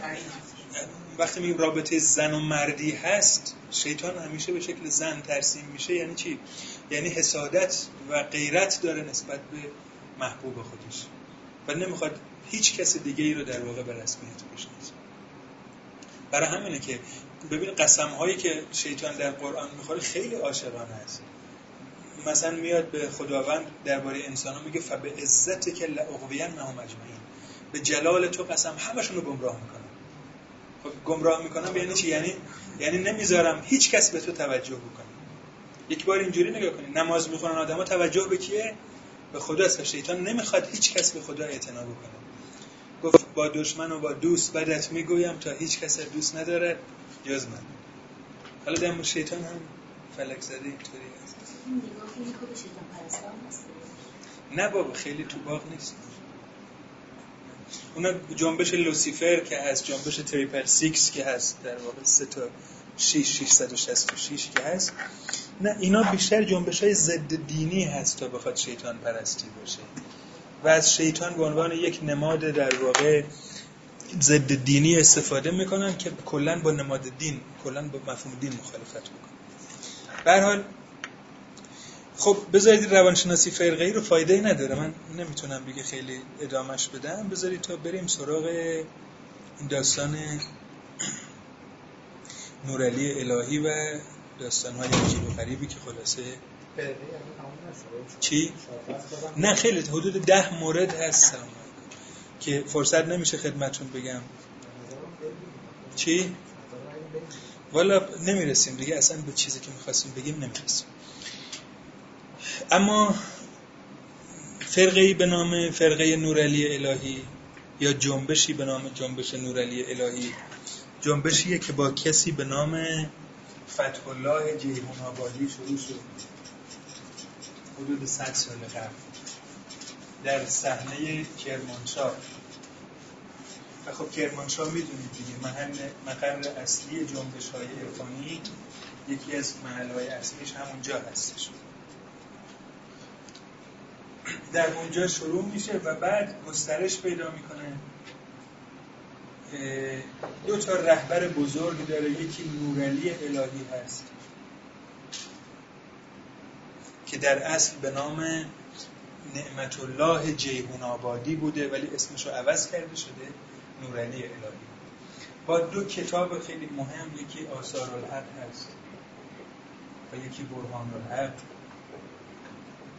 که خدمتون هم گفتم اولش دادستان بود قاضی دادگستری بود بعد بعد 27 سال خودش رو بازنشسته کرد و شروع کرد به مکتب سازی و این قصه ها بعدش ایجاد شد.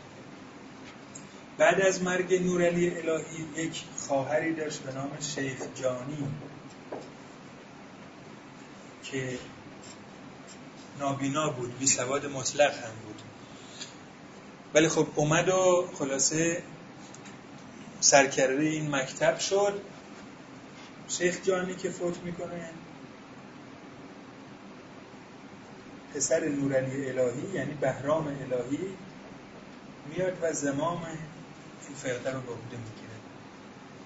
بهرام الهی استاد کرسی جراحی اطفال بوده توی دانشگاه تهران و توی آناتومی و نوروآناتومی هم متخصص و صاحب نظریه بوده در واقع. بعد از اینجا خلاصه فراری میشه میره فرانسه و در دانشگاه سوربن استاد هم کرسی طب میشه هم استاد معنویت و هنوز هم داره این کرسی رو اونجا؟ چی؟ قبل از انقلاب.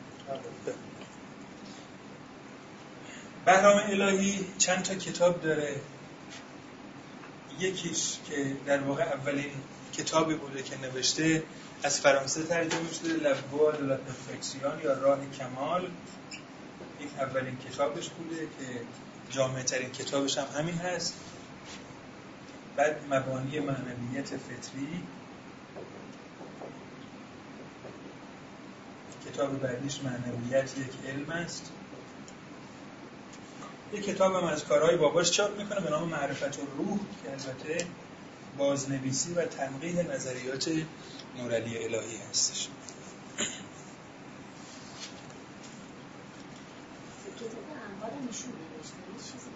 کتاب چی؟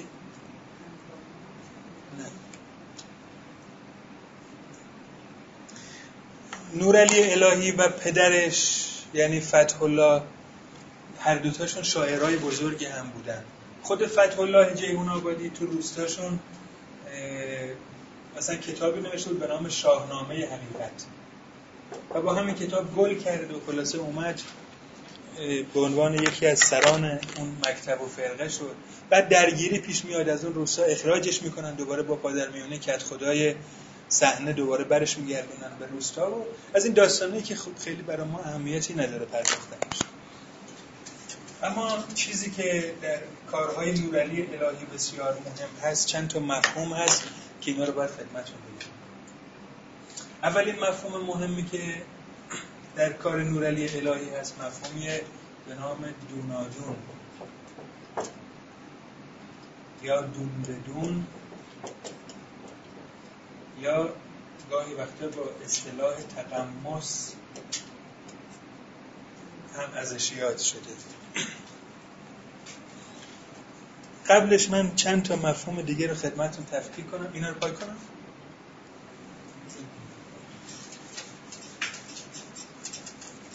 که بعد راحت‌تر بتونیم به این مسئله برسیم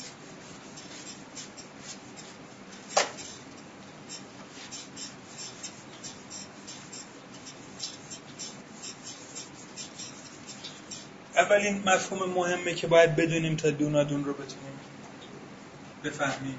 یکی تناسخ هست یکی حلول و یکی اتحاد و بعد دونادون اینو رو اگه بتونیم تفکیک کنیم راحتتر میشه به این مسئله.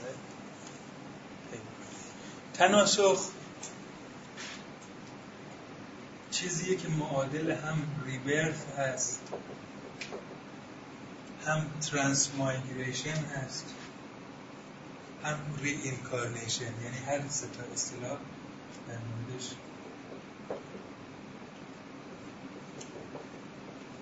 برده.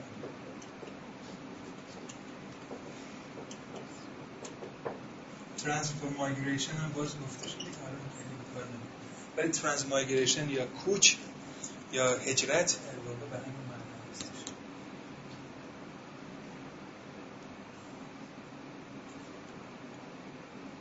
کلمه تناسخ کلمه عربی هست. تو باب تفاعل از ریشه نسخ هم هست. نسخ تو لغت عربی یعنی برداشتن یه چیز و جایگزین کردن یه چیز دیگه به جاش. ما ننسخ من آیت او ننسها و نعت به خیر منها. آیه رو نسخ نمی کنیم و فراموش نمی کنیم بلکه یه چیز بهتر به جاش میاریم. این آیه قرآن هست. پس تناسخ یعنی چی در باب تفاعل؟ تناسخ یعنی جابجایی روحها در جسمها. تناسخ یه عقیده بسیار بسیار قدیمی هستش. یعنی شما اگه نگاه کنید در یونان باستان فیثاغورس و افلاطون اعتقاد داشتن به تناسخ نداشتن هراکلیتوس هم به تناسخ اعتقاد داشت. کی؟ به شدت. معتقدان جدی بود. فیثاغورس مثلا زیاد بوده. شما در تاریخ فلسفه وقتی می‌خونید فیثاغورس میگه یه روز توی راهی می‌رفت یه دفعه دوستاش سگی رو کتک زدن سگ فریاد کرد. بعد فیثاغورس گفت نزنید دست دارید این در زندگی قبلش رفیق من از صداش مثلا من شناختم متوجه شدم که دوست من بود. در یونان باستان بوده در مصر بوده در روم بوده و در ایران باستان هم بوده. هند که دیگه بله مبدع و منشأ در واقع تناسخ هستش. از بین فرقه های ایرانی مانویان به تناسخ اعتقاد داشتن مزدکی ها اعتقاد داشتن. در آین میترا اعتقاد به تناسخ وجود داشت. و بعد از اسلام هم که الا ماشاءالله در فرقه های اسلامی به قول شهرستانی تو کتاب الملل و النحل تقریبا هیچ فرقه اسلامی رو نمیشه پیدا کرد الا اینکه اثری از تناسخ توی اون فرقه وجود داره. چی؟ مزدکی ها مانویان و آین میترا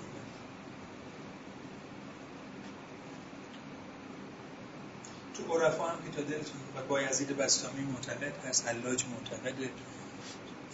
ابوالحسن خرقانی معتقده سهروردی به شدت معتقد هست به تناسخ. ملا صدرا به تناسخ ملکوتی یا سعودی معتقد هست. و اینا تا دلتون بخواد خلاصه. بله بله تناسخ ملکوتی. تناسخ ملکوتی. الان توضیح میدم خدمتتون.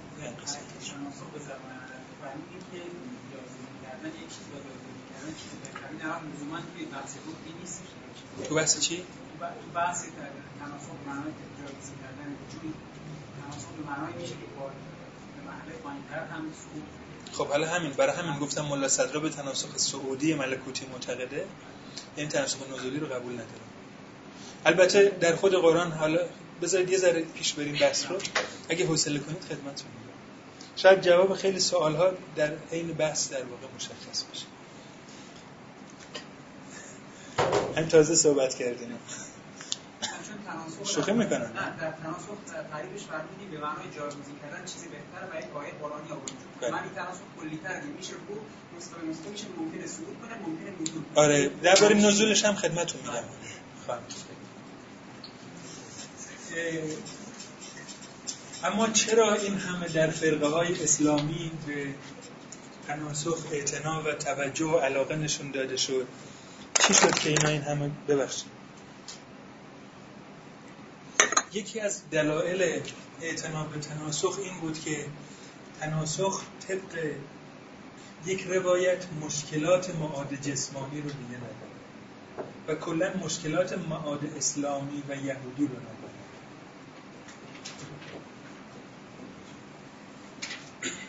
طبق روا... یکی از روایاتی که از تناسخ ارائه میشه ما تقریبا تمام گپها و باگهای معاد رو توی تناسخ می‌تونیم پوشش بدیم به نحوی که دیگه مشکلی نداشته باشیم. مثلا یکی از مباحث مهم در بحث معاد بحث عدل الهی هستش. ما اگر بخوایم در واقع عدالت رو به عنوان یکی از صفات اصلی خداوند یعنی تئودیسه رو میگن خود خداست. اگه خدا عادل نباشه اصلا خدا نیست. مثل قدرت مطلق. و دانش omniscience و omnipotence theodicy هم دقیقا همینطوری هست. عدل الهی با معاد ظاهرا دچار مشکل هست. چرا؟ چون فرض کنید مثلا ما میگیم به افراد یک بار فرصت زندگی بدیم و اینا به این جهان بیان و بعد هم بمیرن. بعد اینا رو بخوایم در معاد چیکار بکنیم؟ مشمول پاداش و تنبیه قرار بعد اینا میگن که سر جمع اگر شما شرایط و احوال و اقتضاعات زندگی افراد رو در نظر بگیرید می‌بینید مطلقا هیچ عدالتی در کار نبوده. یکی مثلا می‌بینید در یه خانواده ثروتمند به دنیا آمده و یکی فقیر و قافل نشید از خود عنصر قنا و ثروت در تحول معنوی افراد. یکی توی خانواده بینشمند و باسواد به دنیا آمده. یکی مثلا تو جنوب شهر که اصلا نمی‌دونن کتاب چی هست. در درسته؟ و همینا یکی توی خانواده کارگر به دنیا آمده یکی تو خانواده متوسط به لحاظ طبقه اجتماعی یکی بالاتر. یکی منتال اند فیزیکال ریتاردد به دنیا آمده معلول حسی حرکتی ذهنش علیل بدنش علیله و یکی دیگه هم آیکیوش 140 هست و بدنش هم در واقع سالم و پرنشاط اصطلاح. خب اینا چیشون رو با چی می‌خوان؟ کیو می‌خوان با کی مقایسه کنن؟ بله.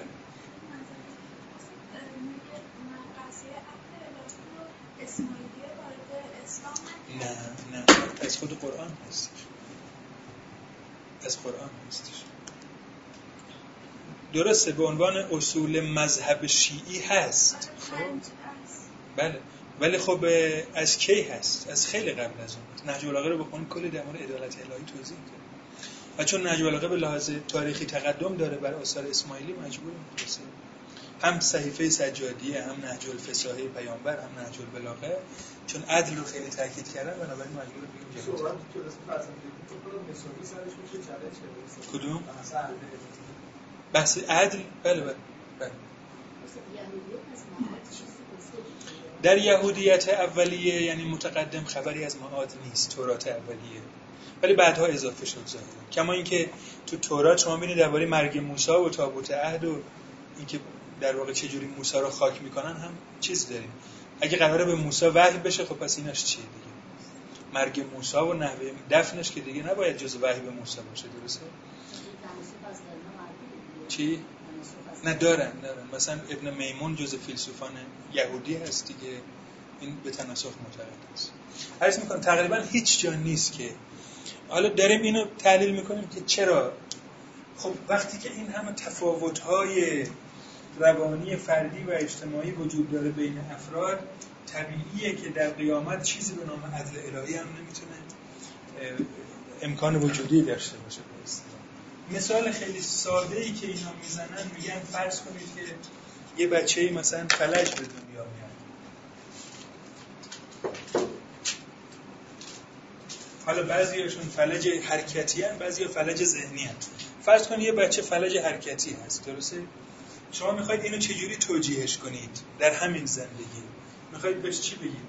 می‌خواید بگید که شرمنده مشکل ژنتیکی پدر و مادر توه که دختر همون پسرمو بودن و تو منگل به دنیا آمدی. خب میگه من چه گناهی کردم؟ درسته؟ بیماری بوده میگه من چه گناهی کردم؟ می‌خوایم بگیم که این ابتلاع الهی هستش. می‌خواد تو رو آزمایش کنه. میگه نمی‌خوام. چی می‌خواد آزمایش کنه؟ با چی می‌خواد؟ چی دارم که؟ میگه می‌خواد در واقع تو رو وسیله چی قرار بده؟ وسیله به کمال رسیدن به والدینت قرار بده. تو می‌خوای در قیامت اسای دست پدر و مادرت بشی و بیای به استقبالشون اینا رو. تو می‌خوای ببین هر چی استدلال شما برای این کودک بیاری بعضی دیگه اومدن گفتن که نه این بچه که نمی‌فهمه. وقتی کسی منتال ریتاردد هست یعنی متوجه نمیشه. بنابراین درد رو هم حس نمی‌کنه. بنابراین نقص رو هم متوجه نمیشه. حواسش نیست این که مثل یه دیوونه بخوایم بهش بگیم آخه تفلکی عقل نداره. خب نداره دیگه و نمی‌فهمه. این رو هم متکلمان مخالف پرداختن میگن آقا این چه حرفی؟ ما که داریم میبینیمش. پدر مادرش که دارن زجر می‌کشن دوستانش که در در واقع مصیبت هستن از این قصه و دارن. ما میگیم برای ما توضیح بدید چی شده نه برای خودش فقط. درسته؟ یعنی مخاطبین عام هم متوجه بشن. خب شما هر جوری که بخواید این مثلا فلج رو توضیح بدید واقعا هیچ راه حلی بر اساس معاد ادیان نداریم. ولی مثلا در تناسخ به راحتی میاد گفته میشه که این کودکی که فلج هست در واقع در یک سلسله بازتاب اعمالی قرار داره به نام کارماش و داره مثلا تنبیه میشه به خاطر چی؟ به خاطر زندگی قبلیش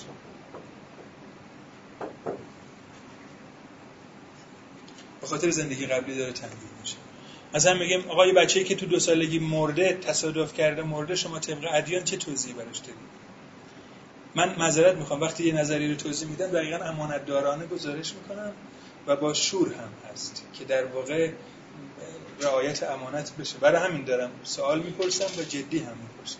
ما واقعا برای بچه‌ای که تو دو سالگی در ادیان میمیره تصادف می‌کنه کشته میشه آتنا اصلانی هیچ توضیحی نداریم. تو هفت سالگی مرده واقعا این مثلا به چه کمالی رسیده در زندگیش که؟ و تو زندگی بعدی می‌خوان چی کارش بکنن این مثلا؟ آیا می‌خوان به عنوان بگید خودتون توضیح بدید اما در این زندگی در تناسخ گفته میشه که مثلا فرزن کسی که در دو سالگی میمیره به خاطر اینکه در زندگی قبلی یک کودک دو ساله رو مثلا کشته. فرزن چی؟ آره. آره. یعنی توجیه هستش این؟ بله بله. بله یا میگن فردی که هر چی که به سر ما میاد در واقع نتیجه اعمال قبلی ما هست که به اصطلاح اینا. اما یه ایرادی به تناسخیون گرفتن و گفتن که درسته. این اتفاق افتاده ولی چرا فرد به خاطر نمیاره پس زندگی های قبلیش؟ چرا؟ آره حالا چون بعد می‌خوایم به دونادون برسیم فرقش با تناسخ بکنم بگم ببینید خود تناسخ بر چهار نوع هستش. یعنی اینا وقتی میگن ترانسمایگریشن چهار نوع داره. یک بار به شکل ورود به بدن جمادات هست که بهش میگیم رسخ یعنی روح انسانی مثلا وارد بدن سنگ میشه جمادات. بعضی شاعران هم میگن ای کاش سنگی بودم کنار بیراهی در واقع اشاره به هم یکی دیگه ورود به بدن حیوانات هست که میشه مسخ. مثلا خود نورعلی الهی در آخرین روز عمرش گفته من دیگه به کالبد انسانی بر نمیگردم در قالب یه گنجش به یا بودا گفته بود زندگی های قبلی بیادم یه بار گنجشکی بودم بر درخت انجیری در باغهای تنهایی. بقیهشون هم در واقع گزارش های دیگه دادن. مسخ یعنی ورود به بدن حیوانات. ظاهرا این شکل از تناسخ در قرآن کریم هم وجود داره. چند باری دو بار تکرار میشه که یک گروهی ظاهرا بودن و به اینا گفتیم کاری بکنیم نکردن. از بین یهودیان. یوم سبت یا روز شنبه رو فراموش کرد رفتن کار جز محرمات کردن و بهشون گفتیم کونو قردتن خاصین بهشون گفتیم برای تبدیل به میمون بشید. و ظاهرا مسخ شدن و تبدیل به میمون شدن برسن. دو تا آیه هست در این باره. خب مسخ به این معناست. بعدی فسخ هست یعنی ورود در بدن گیاهان نباتات.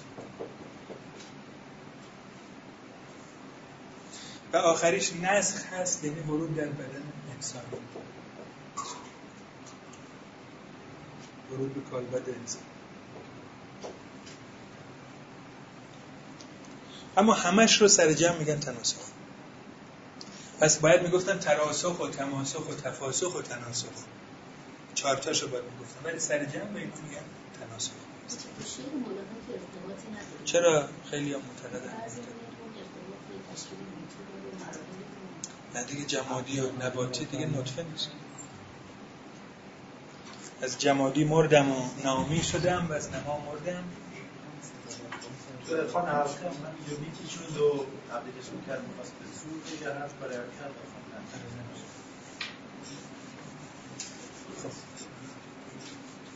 این چهار شکل از تناسخ بعد میگن پس چرا خاطرات یاد ما نمیمونه؟ میگن که اولا بعضی از این تناسخ ها در این سه شکل اتفاق افتاده. یعنی ما رفتیم به بدن حیوانات جمادات و نباتات و حیوانات. بنابراین خب اونا که حافظه انسانی ندارن. در نتیجه یادمون نمونده که چی هست. این یک دلیل. دو بر اثر خود تکان و زایعه زایمان بخشی از این حافظه ما از بین رفته و بعد در این در واقع ترانسمایگریشن یا انتقال دردناکی که از جسمی به جسمی انجام شده باز بخشی از حافظه ما پریده و از بین رفته. مثلا درباره زنها میگن زنها تو زایمان بخشی از حافظهشون از بین میره. یا پنهان میشه لااقل. اینا میگن که خب همین اتفاق تو زایمان بزرگ روح هم برای ما اتفاق میفته. اما از اینا گذشته میگن که خاطرات هم از یادمون نمیره خیلی. بخشی از اینها به شکل عملی منعکس میشه در شخصیت ما که الان هست. تفاوت استعدادها به خاطر چیه در کودکان؟ چرا کودکان استعدادهای یکی از کودکی موسیقی علاقه داره یکی دیگه نقاشی یکی دیگه نجاری یکی دیگه هنرهای مهارتی یه سری دیگه هنرهای دقتی یه سری حیرتی. این تفاوت از کجا میاد؟ یعنی از کجا میاد؟ غیر از بخش ژنتیکیش که مثلا منتقل میشه از پدران بقیهش دیگه ظاهرا بر اثر انتقال همین حافظه قبلی هست به این یکی. اما این انتقال ها به دو شکل انجام میشه. بعضی وقتها انتقال از انتقال یک روح از جسم به جسم دیگه بدون فاصله هست یا بلا انقطاع هستش بعضی وقتا به شکل بعد از مدتی هستش با فاصله انجام میشه. بدون فاصله ها اینایی هستن که به محض اینکه فرد میمیره دقیقا روحش در بدن یه نوزاد دیگه همون وقت متولد میشه مثلا. بعضی خانواده مثلا ببین حالا چه متل اسطوره باشه چه چیزی میگن؟ آره روزی که پدر بزرگش مرد یکی مثلا چی شد؟ به دنیا آمد. و چقدر شبیه پدر بزرگشه چقدر شبیه مادر بزرگشه. یا از این حرفا. اینا میگن که اگر بدون فاصله روح در واقع ترانزیشن داشته باشه به جسم بعدی خب این حافظه بخش زیادش سر جاش میمونه. درسته؟ در نتیجه در استعداد کودکان خودش نشون میده. بچه‌ای که توی چهار سالگی حافظ کل قرآن کریم تو پنج سالگی با چی می‌خواید توضیح بدید شما؟ اینا میگن که تو زندگی قبلی زاهدی بوده فقیهی بوده حافظ قرآنی بوده مثلا. الان که مرده در این انتقال data های حافظه به این یکی فاصله چون کم بوده در نتیجه این فقط شده یادآوری remembrance بوده remind کرده فقط. نه اینکه بخواد یادگیری داشته باشه. یادگیری نمی‌خواد فقط یادآوری. ولی تو بعضیا که با فاصله از خب خنگتر هستن و در دیرتر می‌تونن به خاطر بیارن. اما یک چیز سومی هم مطرح می‌کنه چهارم. میگن که علاوه بر این که به شکل تفاوت استعدادها خودش نشون میده این خاطرات قبلی در ناخودآگاه همه افراد وجود داره. و شما در بعضی ها می‌بینید با هیپنوتیزم و بقیه فنون خلصه و شمانیزم و در بعضی ها بدون هیپنوتیزم خاطرات چی میشه؟ بروز و ظهور پیدا می‌کنه. یعنی اگر شما اینا رو ببرید تحت مثلا تکنیک های هیپنوتیزمی قرار بدید می‌تونن زندگی های قبلیشون رو به خاطر بیارن. کتاب زیاد نوشته شده در مورد خاطرات تناسخی ها در واقع ریورس مموریز کتاب زیاد هستش. آره بله کتاب مایکل نیوتون هست. بله زیاد هست. نه اینا معتبر نیست. کتاب مایکل نیوتون ریموند مودی اینا مطلقا معتبر نیست. تنها کتابی که پذیرفته شده در مورد این برگشتگان و خلاصه مورد اعتنا هستش در مورد خاطرات فقط سی و دو نفر هست. از کشورهای مختلف از جوامع مختلف هم هستن اینا و خلاصه وقتی آوردن چک کردن دیدن که به لحاظ تناقضی که وجود داره اینا خیلی خیلی کم تناقض هست خاطراتشون. کتاب هم اسمش هست نمونه های تناسخ از یان استیونسن. نه نه فارسی نشده. Samples of Reincarnation. یان استیونسن یان همو جی او اچ ان دیگه reincarnation.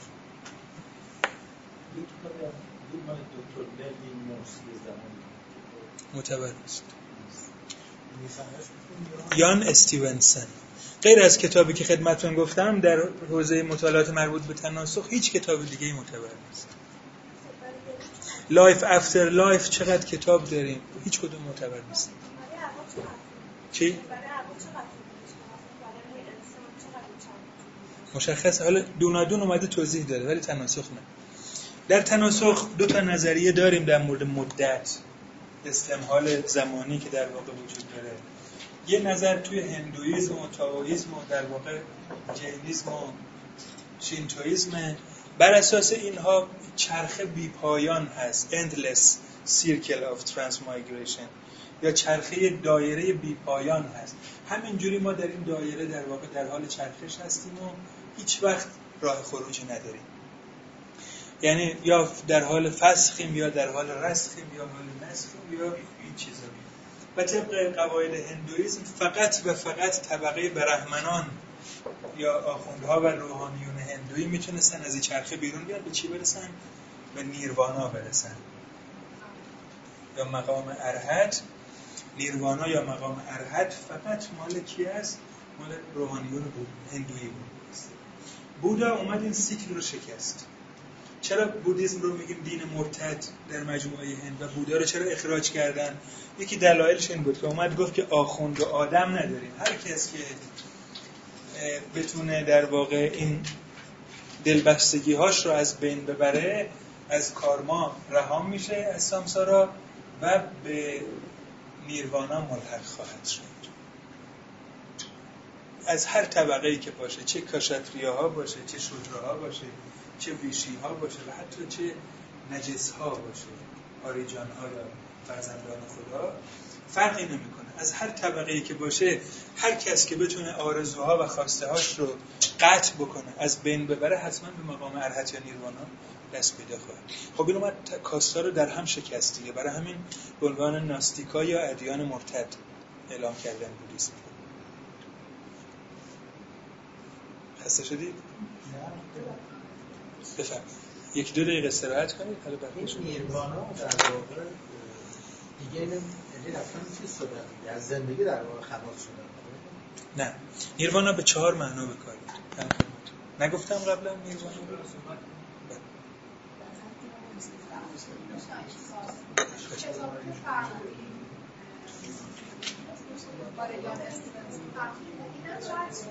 نه این سی و دو تا گزارش رو معرفی کرده که این سی و دو گزارش مورد اجماع روانشناسان هستند و فیلسوفان ذهن. خیلی جالبه که اومدن در واقع بخش عظیمش هم به کودکانه. کودکان چهار سال بله. دقیقا اومدن verifying یا راستی آزمایی کردن گزارش.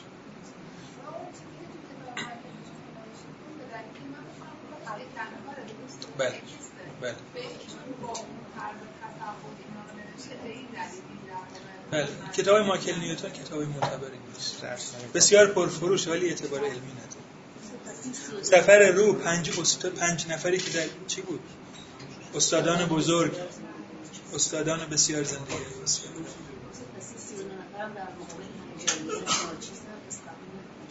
نه اینجا کسرت و قلت مهم نیست توی چیزی صدق تجربه ها بله خیلی مهم حالا توضیح میدم در راستی آزماییشون یه بحث مهم نیست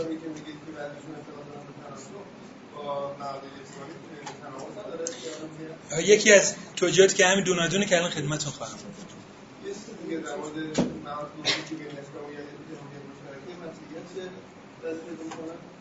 مسیحیان در واقع یه بخش عظیمشون که نئوتوماسیان هستن کلا معاد رو تحویل عرفانی کردن. و معاد به معنای چیز خیلی قائل نیستن. ولی در مجموع عقیده ایده قالب معاد مال یهودیت و اسلام. چون مسیحیت هم همون شکل از یهود فرق یعنی چیزی که مسیحیت دین جدی نداره. پروتستان ها چون در واقع بیشتر از مارتین لوتر و کالوین به بعد چون اینا بیشتر ایده عرفانی و روشنگرانه داشتن اومدن تعویل کردن. برگردن به احوال درونی و آرا بهش آرامش و جهنم از وجدان هست ولی در مجموع مسیحیت و یهود یکیه چون مسیح هم همون موسی دوباره متولد شده است. خیلی فرقی نمی‌کنه.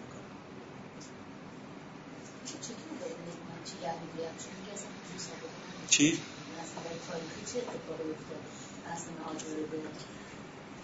راستش ارز کردم یهودیان اولیه اصلا بحث معاد نداشتن. ایده قوم برتر یا امت مرحومه به اصطلاح امت برگزیده یهود یا فرزندان خدا باعث شد که اینا بگن خب ما بعد مرگ نباید چیز بشیم از بین بریم. موسی هم که مرد اینا گفتن که این مرگ مرگ ظاهری و سوری بوده و این باید برگرده برسه به همین خاطر بود که دیگه مثل بخش عظیمی از این نکته تو روانشناسی دین هست که عموما تئوری های مربوط به جاودانگی که هشت تئوری هستن. حالا بعد خدمتتون میگم عود ارواح گرفته تا تناسخ و معاد جسمانی و اینا. هشت تئوری هم در روانشناسی دین گفته میشه که بخش عظیمی از اینها رو به در واقع آرزوی جاودانه شدن انسان ها می‌تونیم برگردونیم و wishful thinking یا آرزو اندیشی انسان ها و خب می‌دونید مغالطه آرزو اندیشی یکی از مغالطه های شایع در ادیان هست. مغالطه آرزو اندیشی اینطوری wishful thinking ما میگیم که خوش دارم الف ب باشد. یا آرزو دارم الف ب باشد. یا امید دارم الف ب باشد. یا به نفع من و جامعه انسانی است که الف ب باشد چهار تقریبه. خوش دارم امید دارم آرزو دارم. مسلحت طلبانه یا منفعت اندیشانه است. اگر ما بگیم خوش دارم آرزو دارم امید دارم به نفع من است که الف ب باشد در نتیجه الف ب است. این میشه مقالطه آرزو اندیشی. و معمولا در تمام ادیان این مقالطه هست. مگه میشه که جهان دیگه نباشه و روح باقی نمونه و ما کافران به کیفر مجازاتشون نرسن؟ مگه میشه آرزو اندیشی هست؟ یا به نفع همه ماست که جاودانه باشیم؟ مثلا یکی از مقالط هایی که مرحوم شهید متحری مرتکب شده در کتاب هم معادش هم عدل الهی و کتاب فطرت. نمی‌دونم همین اسمشه یا اسم دیگه هم داره کتاب فطرت؟ فطرت بله. تو کتاب فطرت از همه قوی تر هم از این مقالتش میگه که ادیان ملائم و مناسب فطرت انسانی هست. یعنی چیزی رو گفتن که چی, چی خواسته؟ فطرت ما ذات ما خواسته. و این مقالطه است ببینید اینجوری قصه که فرض کنین که یه دینی میاد میگه عزیزم تو دوست داری جاودانه بشی؟ هیچ وقت نمیری. میگیم بله من از خدا دوست دارم. میگه خب پس تو جاودانه میشی.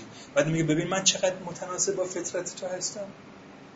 میگه آقا جان از دل این که من آرزو دارم یا خوش دارم جاودانه بشم که در نمیاد که من جاودانه بشم. من خیلی آرزوهای دیگه هم دارم.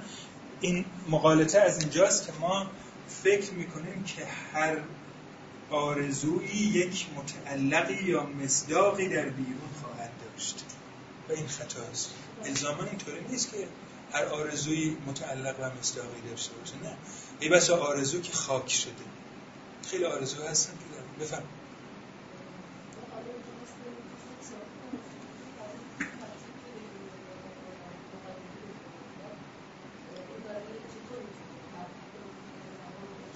نه خودش هم خودش هم دیگرم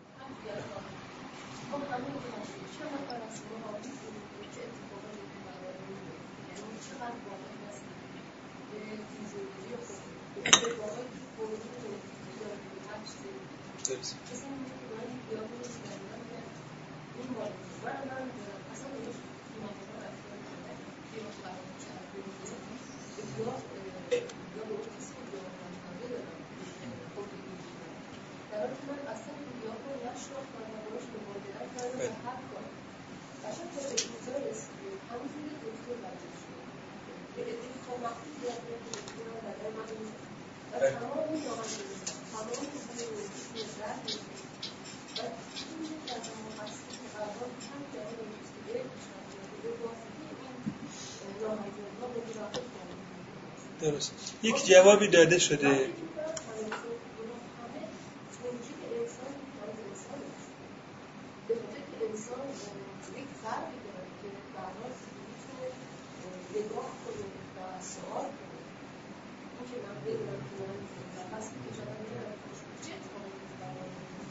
بله من متوجه سوال شما شدم. بله. یک جوابی که داده شده جواب من نیست جواب متکلمان هست. اینه که ببینید ما یک وقت هست که درباره مفهوم به نام عدالت خدا صحبت می‌کنیم. و دینداران میان میگن که شما اصلا به چه حقی اعتراض می‌کنید؟ من نکردم خلق تا سودی کنم بلکه تا بر بندگان جودی کنم درسته؟ و جود یک مرتبه بالاتر از عدالت است. دلش خواسته داده دلش خواسته نداده.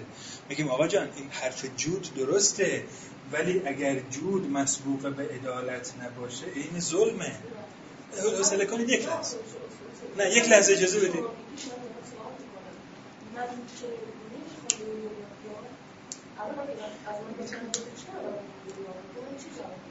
بله.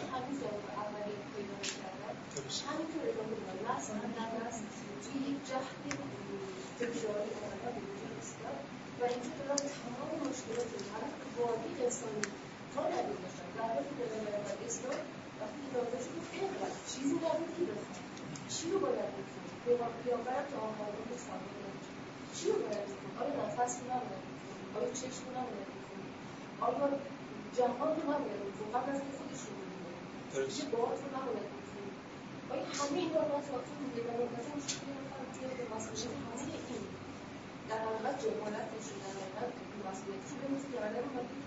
کاش می‌رفت نهزت سواد آموزی این همه درگیر نمی‌کرد جبرائیل بیچاره میگم می‌رفت نهزت سواد آموزی مشکل حل می‌شد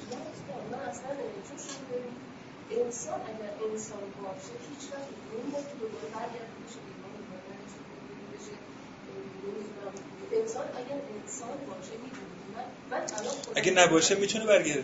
بله. خب اینا همینو میگن. میگن تناسخ ممکنه. ببینید الان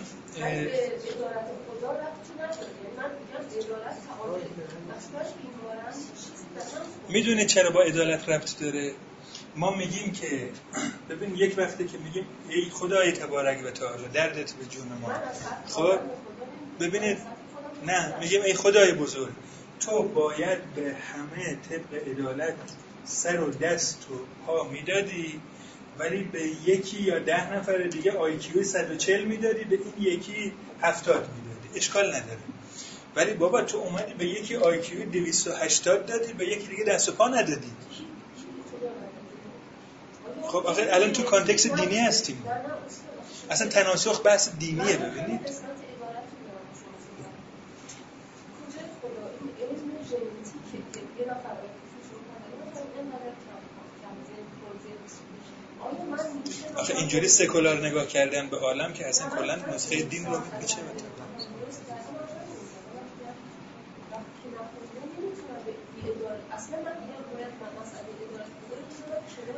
درست وقتی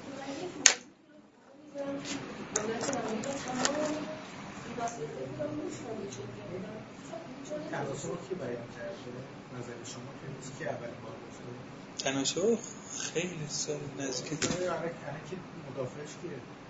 هیچ کی داریم صحبت می‌کنیم. خب خیلی ممنون. من این فرق دونادونم بگم که در واقع یه چیزی هم گفته باشید در مورد بحث کلاس امروز. دقت بفرمایید. در تناسخ چی؟ خب چیکار کنیم؟ نمی‌رسیم دیگه.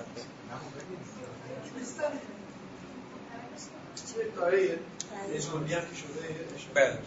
حلول به معنای اینه که یک روح بیشتر در عالم وجود نداره و اون روح مدام داره چی میشه؟ در جسمهای مختلف ظهور و بروز پیدا می‌کنه.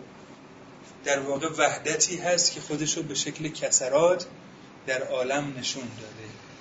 به همین خاطره که اینا میگن که روحهای مختلف ما نداریم. مثلا فرزن نگاه بکنید به همین چیزهایی که تو عالم هستیه اینا دیگه توجیهات عرفای ماست. مثلا میگن که یعقوب با یوسف و بنیامین و مادرش و اون یازده تا برادر میشن چند تا؟ میشن چهارده تا. پیامبرم با فرزندان علی میشن چقدر؟ چهارده تا. نو هم نمی‌دونم با کی حساب کردن میشه چهارده تا. یک عدد چهاردهی در آوردن و میگن آقا هر چی که در عالم داره میگذره همش این چهارده تمثیلی از وجود واحدی هست غیب امایی هست که اومده چهارده تا چهارده تا در هستی داره. خودش رو هفتان و هفتوانه هم هفت توان به اصطلاح یا هفت توان تو آینه یارسان هم اینا کی هستن؟ رو هم رفته میشن چند تا؟ یه هفتم داریم یه هفتم چهارده تا بزن اینا هم به اصطلاح میشن این این میشه حلول. پس حلول به معنای اینه که یک روح داریم ولی کسراتش مظاهر یا مجلاهای همون روح واحد هستن. برای همینه که اینا میگن آقا حسین علیه السلام خود نوح خود نوح هست. چرا؟ چون پیامبر فرمود ان الحسین مصباح الهدى و سفینه نجات. حسین کشتی نجات. خب کشتی رو که نمیگه. کی می‌خواد بگه؟ نوح رو حسین خود اسماعیل هست چون تو قرآن اومده و فدیناه به ذبح عظیم. اسماعیل رو بخشیدیم به یه ذبیحه بزرگتر. یعنی کی یعنی خود اسماعیل داره مکرر میشه از این حرفا در کانتکست عرفانی و دینی خب تا دلتون می‌خواد چی؟ خب عرفان اصلا به گناهکاری اینا اعتقاد ندارن. مطلقا اعتقاد ندارن. میگن اینا مورای شطرنج الهی هم دیگه. برای همینه شما حتی مثلا امام محمد غزالی رو هم بخونید ببینید غزالی فقیه که مو رو از ماس می‌کشه و واقعا چیزی نداره تو فهم ولی لعنه بر یزید رو مطلقا جایز نمی‌دونه با اینکه فوق العاده به اهل بیت احترام و اعتنا می‌کنه و فوق العاده قبول داره ولی جایز نمی‌دونه. چرا؟ میگه دو تا مجتهد اختلاف نظر در دین خب یزید هم یزید اینی نیست که ما خدا وکیلی شنیدیم یزید شاعر بزرگی بوده شاعر بسیار بزرگی بوده. باباش کاتب وحی بوده بزرگترین کاتب وحی بعد از امام علی معاویه است. و کم نظیر بود حافظه ای که تو حفظ قرآن معاویه داشت. هیچ کدوم از صحابه پیامبر نداشتن. میگم فهمی که ما داریم مثلا از صحابه اصلا اینجوری نیست. خود پیامبر فرمود مثلا اصحابی که نجوم به ایهم اقتدیتم اقتدیتم. میگه صحابه من فرقی نمی‌کنه. عمر ابوبکر علی عبیدالله عبدالله ابن ابن عباس هر کدومشون مثل ستاره به هر کدومش اقتدا کنید هدایت شدید در مورد عمر خود شما ببینید اینقدر که ما درباره امام علی و نزدیکیش به پیامبر حدیث داریم اهل سنت نسبت به عمر دارن. و بلکه بیشتر. تا جایی که مولوی وقتی می‌خواد خودش رو با خدا مقایسه کنه میگه ای تو هم چون مصطفی من چون عمر در این حد در واقع عمر به مصطفی نزدیک. و عثمان به حدی به پیامبر نزدیک که دو تا از دخترای پیامبر تو خونه عثمان زینب و ام کلثوم دو دختر پیامبر هر دو زن عثمان بودن. و به عثمان گفته میشه زنورین یعنی کسی که دو تا نور تو خونش داره.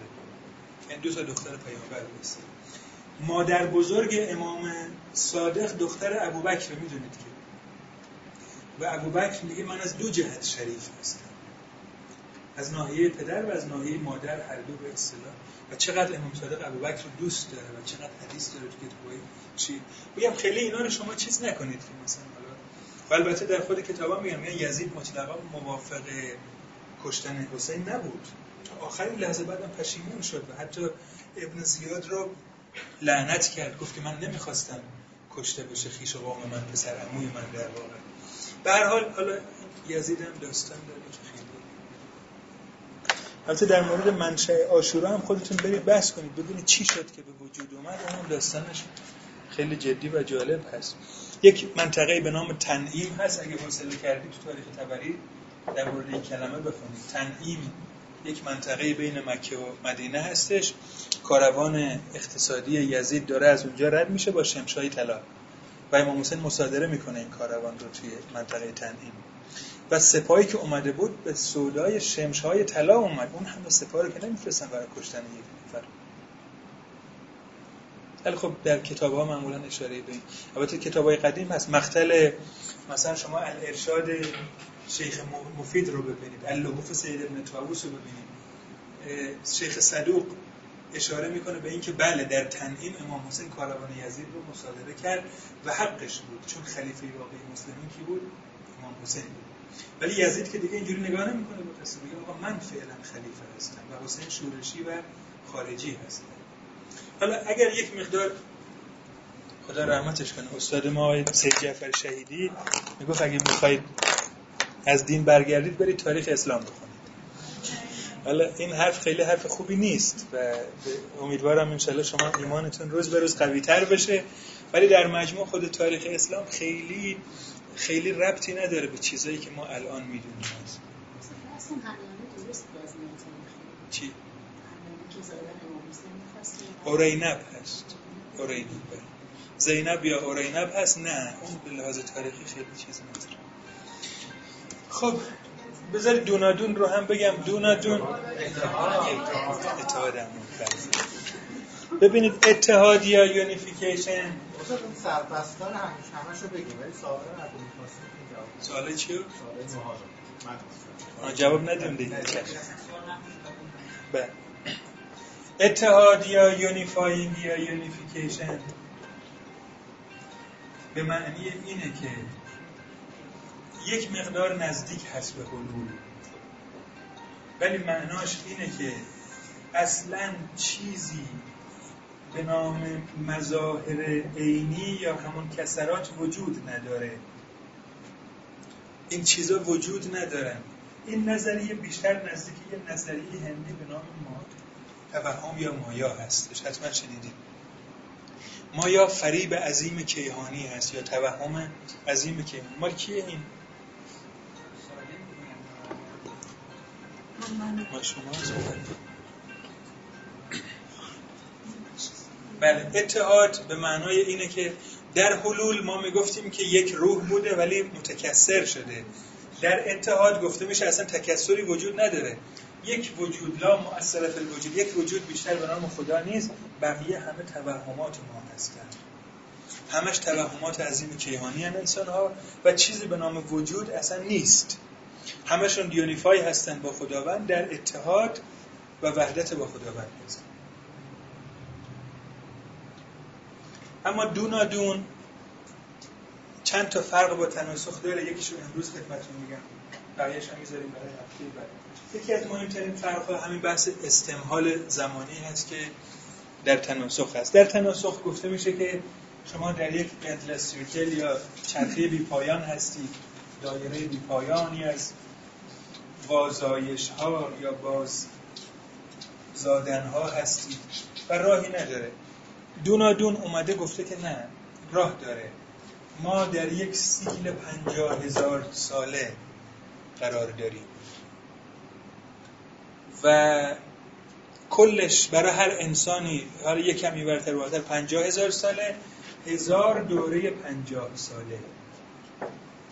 هزار دوره پنجاه ساله هست و این هم به خاطر این مسئله هست. چرا هزار دوره کردن؟ که دیگه عذری و بهانه‌ای متوجه خداوند نباشه. یعنی شما دیگه نتونید خدا رو متهم کنید که خداوند رو اگه تو منو توی یه خانواده ثروتمند متولد می‌کردی که من اینجوری گناهکار نمی‌شدم. خدای اگه بابای منم کتاب خون بود من اینجوری نمی‌شدم. خدا به همین خاطر که میگن هزار بار افراد در هیئت‌ها و وضعیت‌ها و احوال مختلف به این جهان میان. یه بار تو خانواده ثروتمند یه بار خانواده فقیر یه بار قوم یه بار تگزاس یه بار هر دفعه در یک جایی متولد میشی که دیگه وقتی که برمیگردید به سمت خداوند بهانه نداشته باشی که خدایا چرا به من فرصت ندادی در فلان جا باشم. به من اجازه ندادی. این یک فرق یک فرق دومی هم داره. 50 سال میگن مثلا معدل اوریج سن یک فرق دومی هم که داره. در تناسخ روحا میچرخن همینطوری و این کارماشون باعث میشه نه ناظر و داور بیرونی. کارما باعث میشه شما به شکل در واقع اینتلیجنس وارد یک بدن دیگه بشید. اما در دونادون نه. در دونادون گفته میشه که خداوند هست برزخ هم هست. روح بعد از ترک جسم وارد برزخ میشه. در برزخ با توجه به اعمالش خداوند تصمیم گیری می‌کنه و دوباره اینو به یه جسم دیگه میفرسته. متوجه فرق شدید در نتیجه به نفی برزخ و معاد و اینها هم منجر نمیشه خیلی. چی؟ بله. در تناسخ گفته میشه که افراد بر اثر کار ما کار قبلیشون درسته؟ برنامه ریزی شده است در خودشون. در نتیجه به یه جسمی برمیگردن. مثلا اگر شما حد نصاب انسانی رو کسب نکرده باشید به شکل اتوماتیک وارد بدن حیوانات میشید. درسته؟ چرا؟ چون حد نصاب فضیلت های روحانی رو ندارید. در نتیجه در حد سوسک بیشتر مثلا قابلیت وجود نداره. موش مثلا. یکی دلایلی که هندی این همه حیوانات رو دوست دارن همینه. میگن اینا یا دارن در پروسه تکاملیشون به انسان تبدیل میشن یا انسان بودن برای تنبیه موش شدن گاوه شدن سگ شدن به همین خاطر باید الان احترام بذاریم تا نکشیمشون تا دوره کمالشون به دوره تنبیهشون رو طی یا دوره ابتلاشون رو طی بکنن و بتونن برگردن. دوباره وقتی می‌کشید سیکل معیوب میشه دوباره باید میگن که در اسلام هم همینطور مثلا کسی مثل سوامی نارایان معذرت می‌خوام ناران اسمش هم ناراندا خیلی اسمشون عجیب و غریبه. آناندا. سوامی آناندا مثلا بله.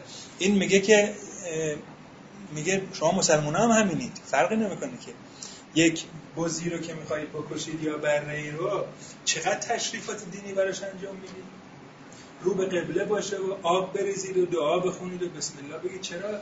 دارید این تشریفات رو می‌کنید که دیگه یه بار دیگه به بدن حیوانی برنگرده. و این اوراد و عزائم و تشریفات برای اینه که سیرش در واقع شورتکات بشه و بتونه دوباره به بدن انسان به هر حال تا دلتون بخواد خلوچه تو عالم میشکست خب بقیهش هم باشه انشالله برای هفته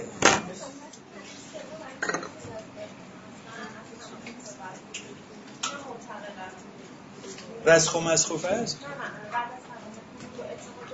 عرفان اسلامی و مسیح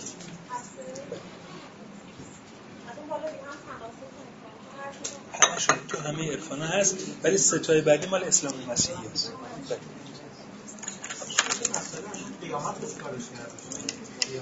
تو دونادون صورت مفصل اگه سوالا ادامه پیدا نمی‌کرد قیامت هم گفته. نشد بله.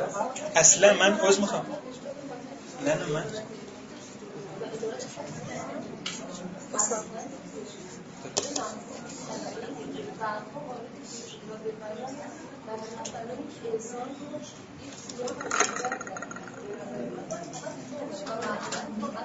نه نه خب اصلا من منظورم شخص خاصی نبود. بله خیلی ممنون. نه نه خیلی ممنون. بفرمایید.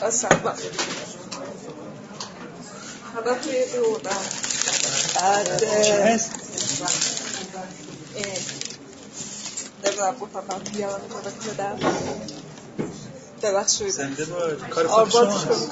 کار شماست. بله. بسیار عالی. کارش نکردم. فکر کنم مثلا سختتون باشه ببریدش خیلی ممنون. و اینکه باز ببینیم. خراب میشه. بذارید باشه. بعد اینکه اصلا فکر کردم ارزش داشته باشه بله به خیلی خوبه خیلی خیلی ممنون. اه، من این کار رو وقتی می‌دیدم و شد شما میفته و می‌تونم می‌کشم دستش که مولانا ضرور باشه چقدر خوشگله خیلی ممنون. خواهش خیلی می‌کنم. خیلی ممنون. زحمت بستن. خراب نشه. که. خیلی ممنون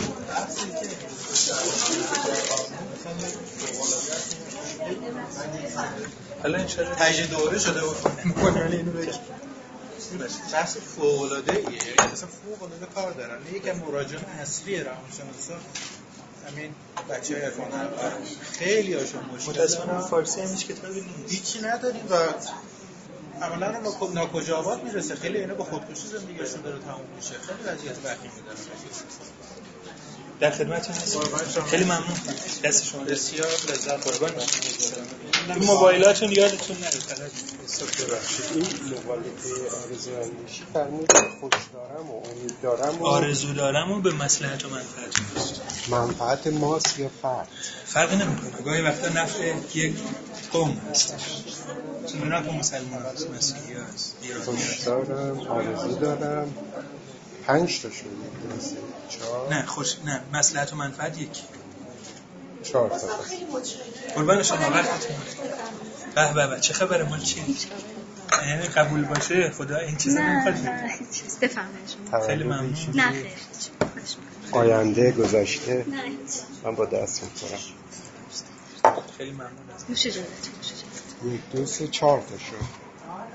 بله خوبی ممنونم. سلامت. ببخشید. من جلسه اولم از دست دادیم. فکر می‌کردیم که بعد اتیکتی که زده بودن ابتداش مثل که مولانا و انسان مدرن بود. اون هم پیدا ملغا شده استاد فعلا کلاس اگه بتونیم حافظ شناسی رو تو اصر اندیشه برگزار کنیم. کجا هسته سعادت آباد چه بهتر؟ یه دونه سالن معلم داره اونجا خیلی بزرگتره. مربوط به اونجا که نیست. نه. توی همین ماهه یا ماه آینده؟ از ماه بعدش. مولانا تقدم نداره؟ واسه یه مقدار آمیانه تر نیستش خیلی مهمتره. بله. خیلی با اجازهتون باشید. خیلی این اینکه همه چون حافظ خیلی سیاسیه. اصلا نیست. بله. شما پر از کلاس های تفسیر و شهر مصنویه ولی بله حافظ حافظ نیست. حافظ چون درگیر با اجتماع بوده و شرایطش هم تقریبا مشابه شرایط ماست خب این های احیا دیگه منتفی شد اون دوتا فعلا. والا من گفتم شهریه رو کم کنید. دوستان بتونم بیام قبول نکردم خب الان پس میفته شهریور این دوتا کلاس؟ شاید هم یه مقدار زودتر اگه بتونید اینجا نمیشه. اینجا که موافقن. شما اینجا موافق نیستید. بچه هم بعدشون نمیاد اینجا رو. چون مسیرش خوبه. الان صحبت می‌کنیم ما همین ادامه بدیم. اونا رو در نهایت احتمال شامل میشه. نه نه اون حافظ و انسان حافظه نبوده اینجا حافظه نه این کلاسی که ایشون مؤسسه احیا همین می‌کنه. جایی حافظ داشتیم. رادیو داشتیم.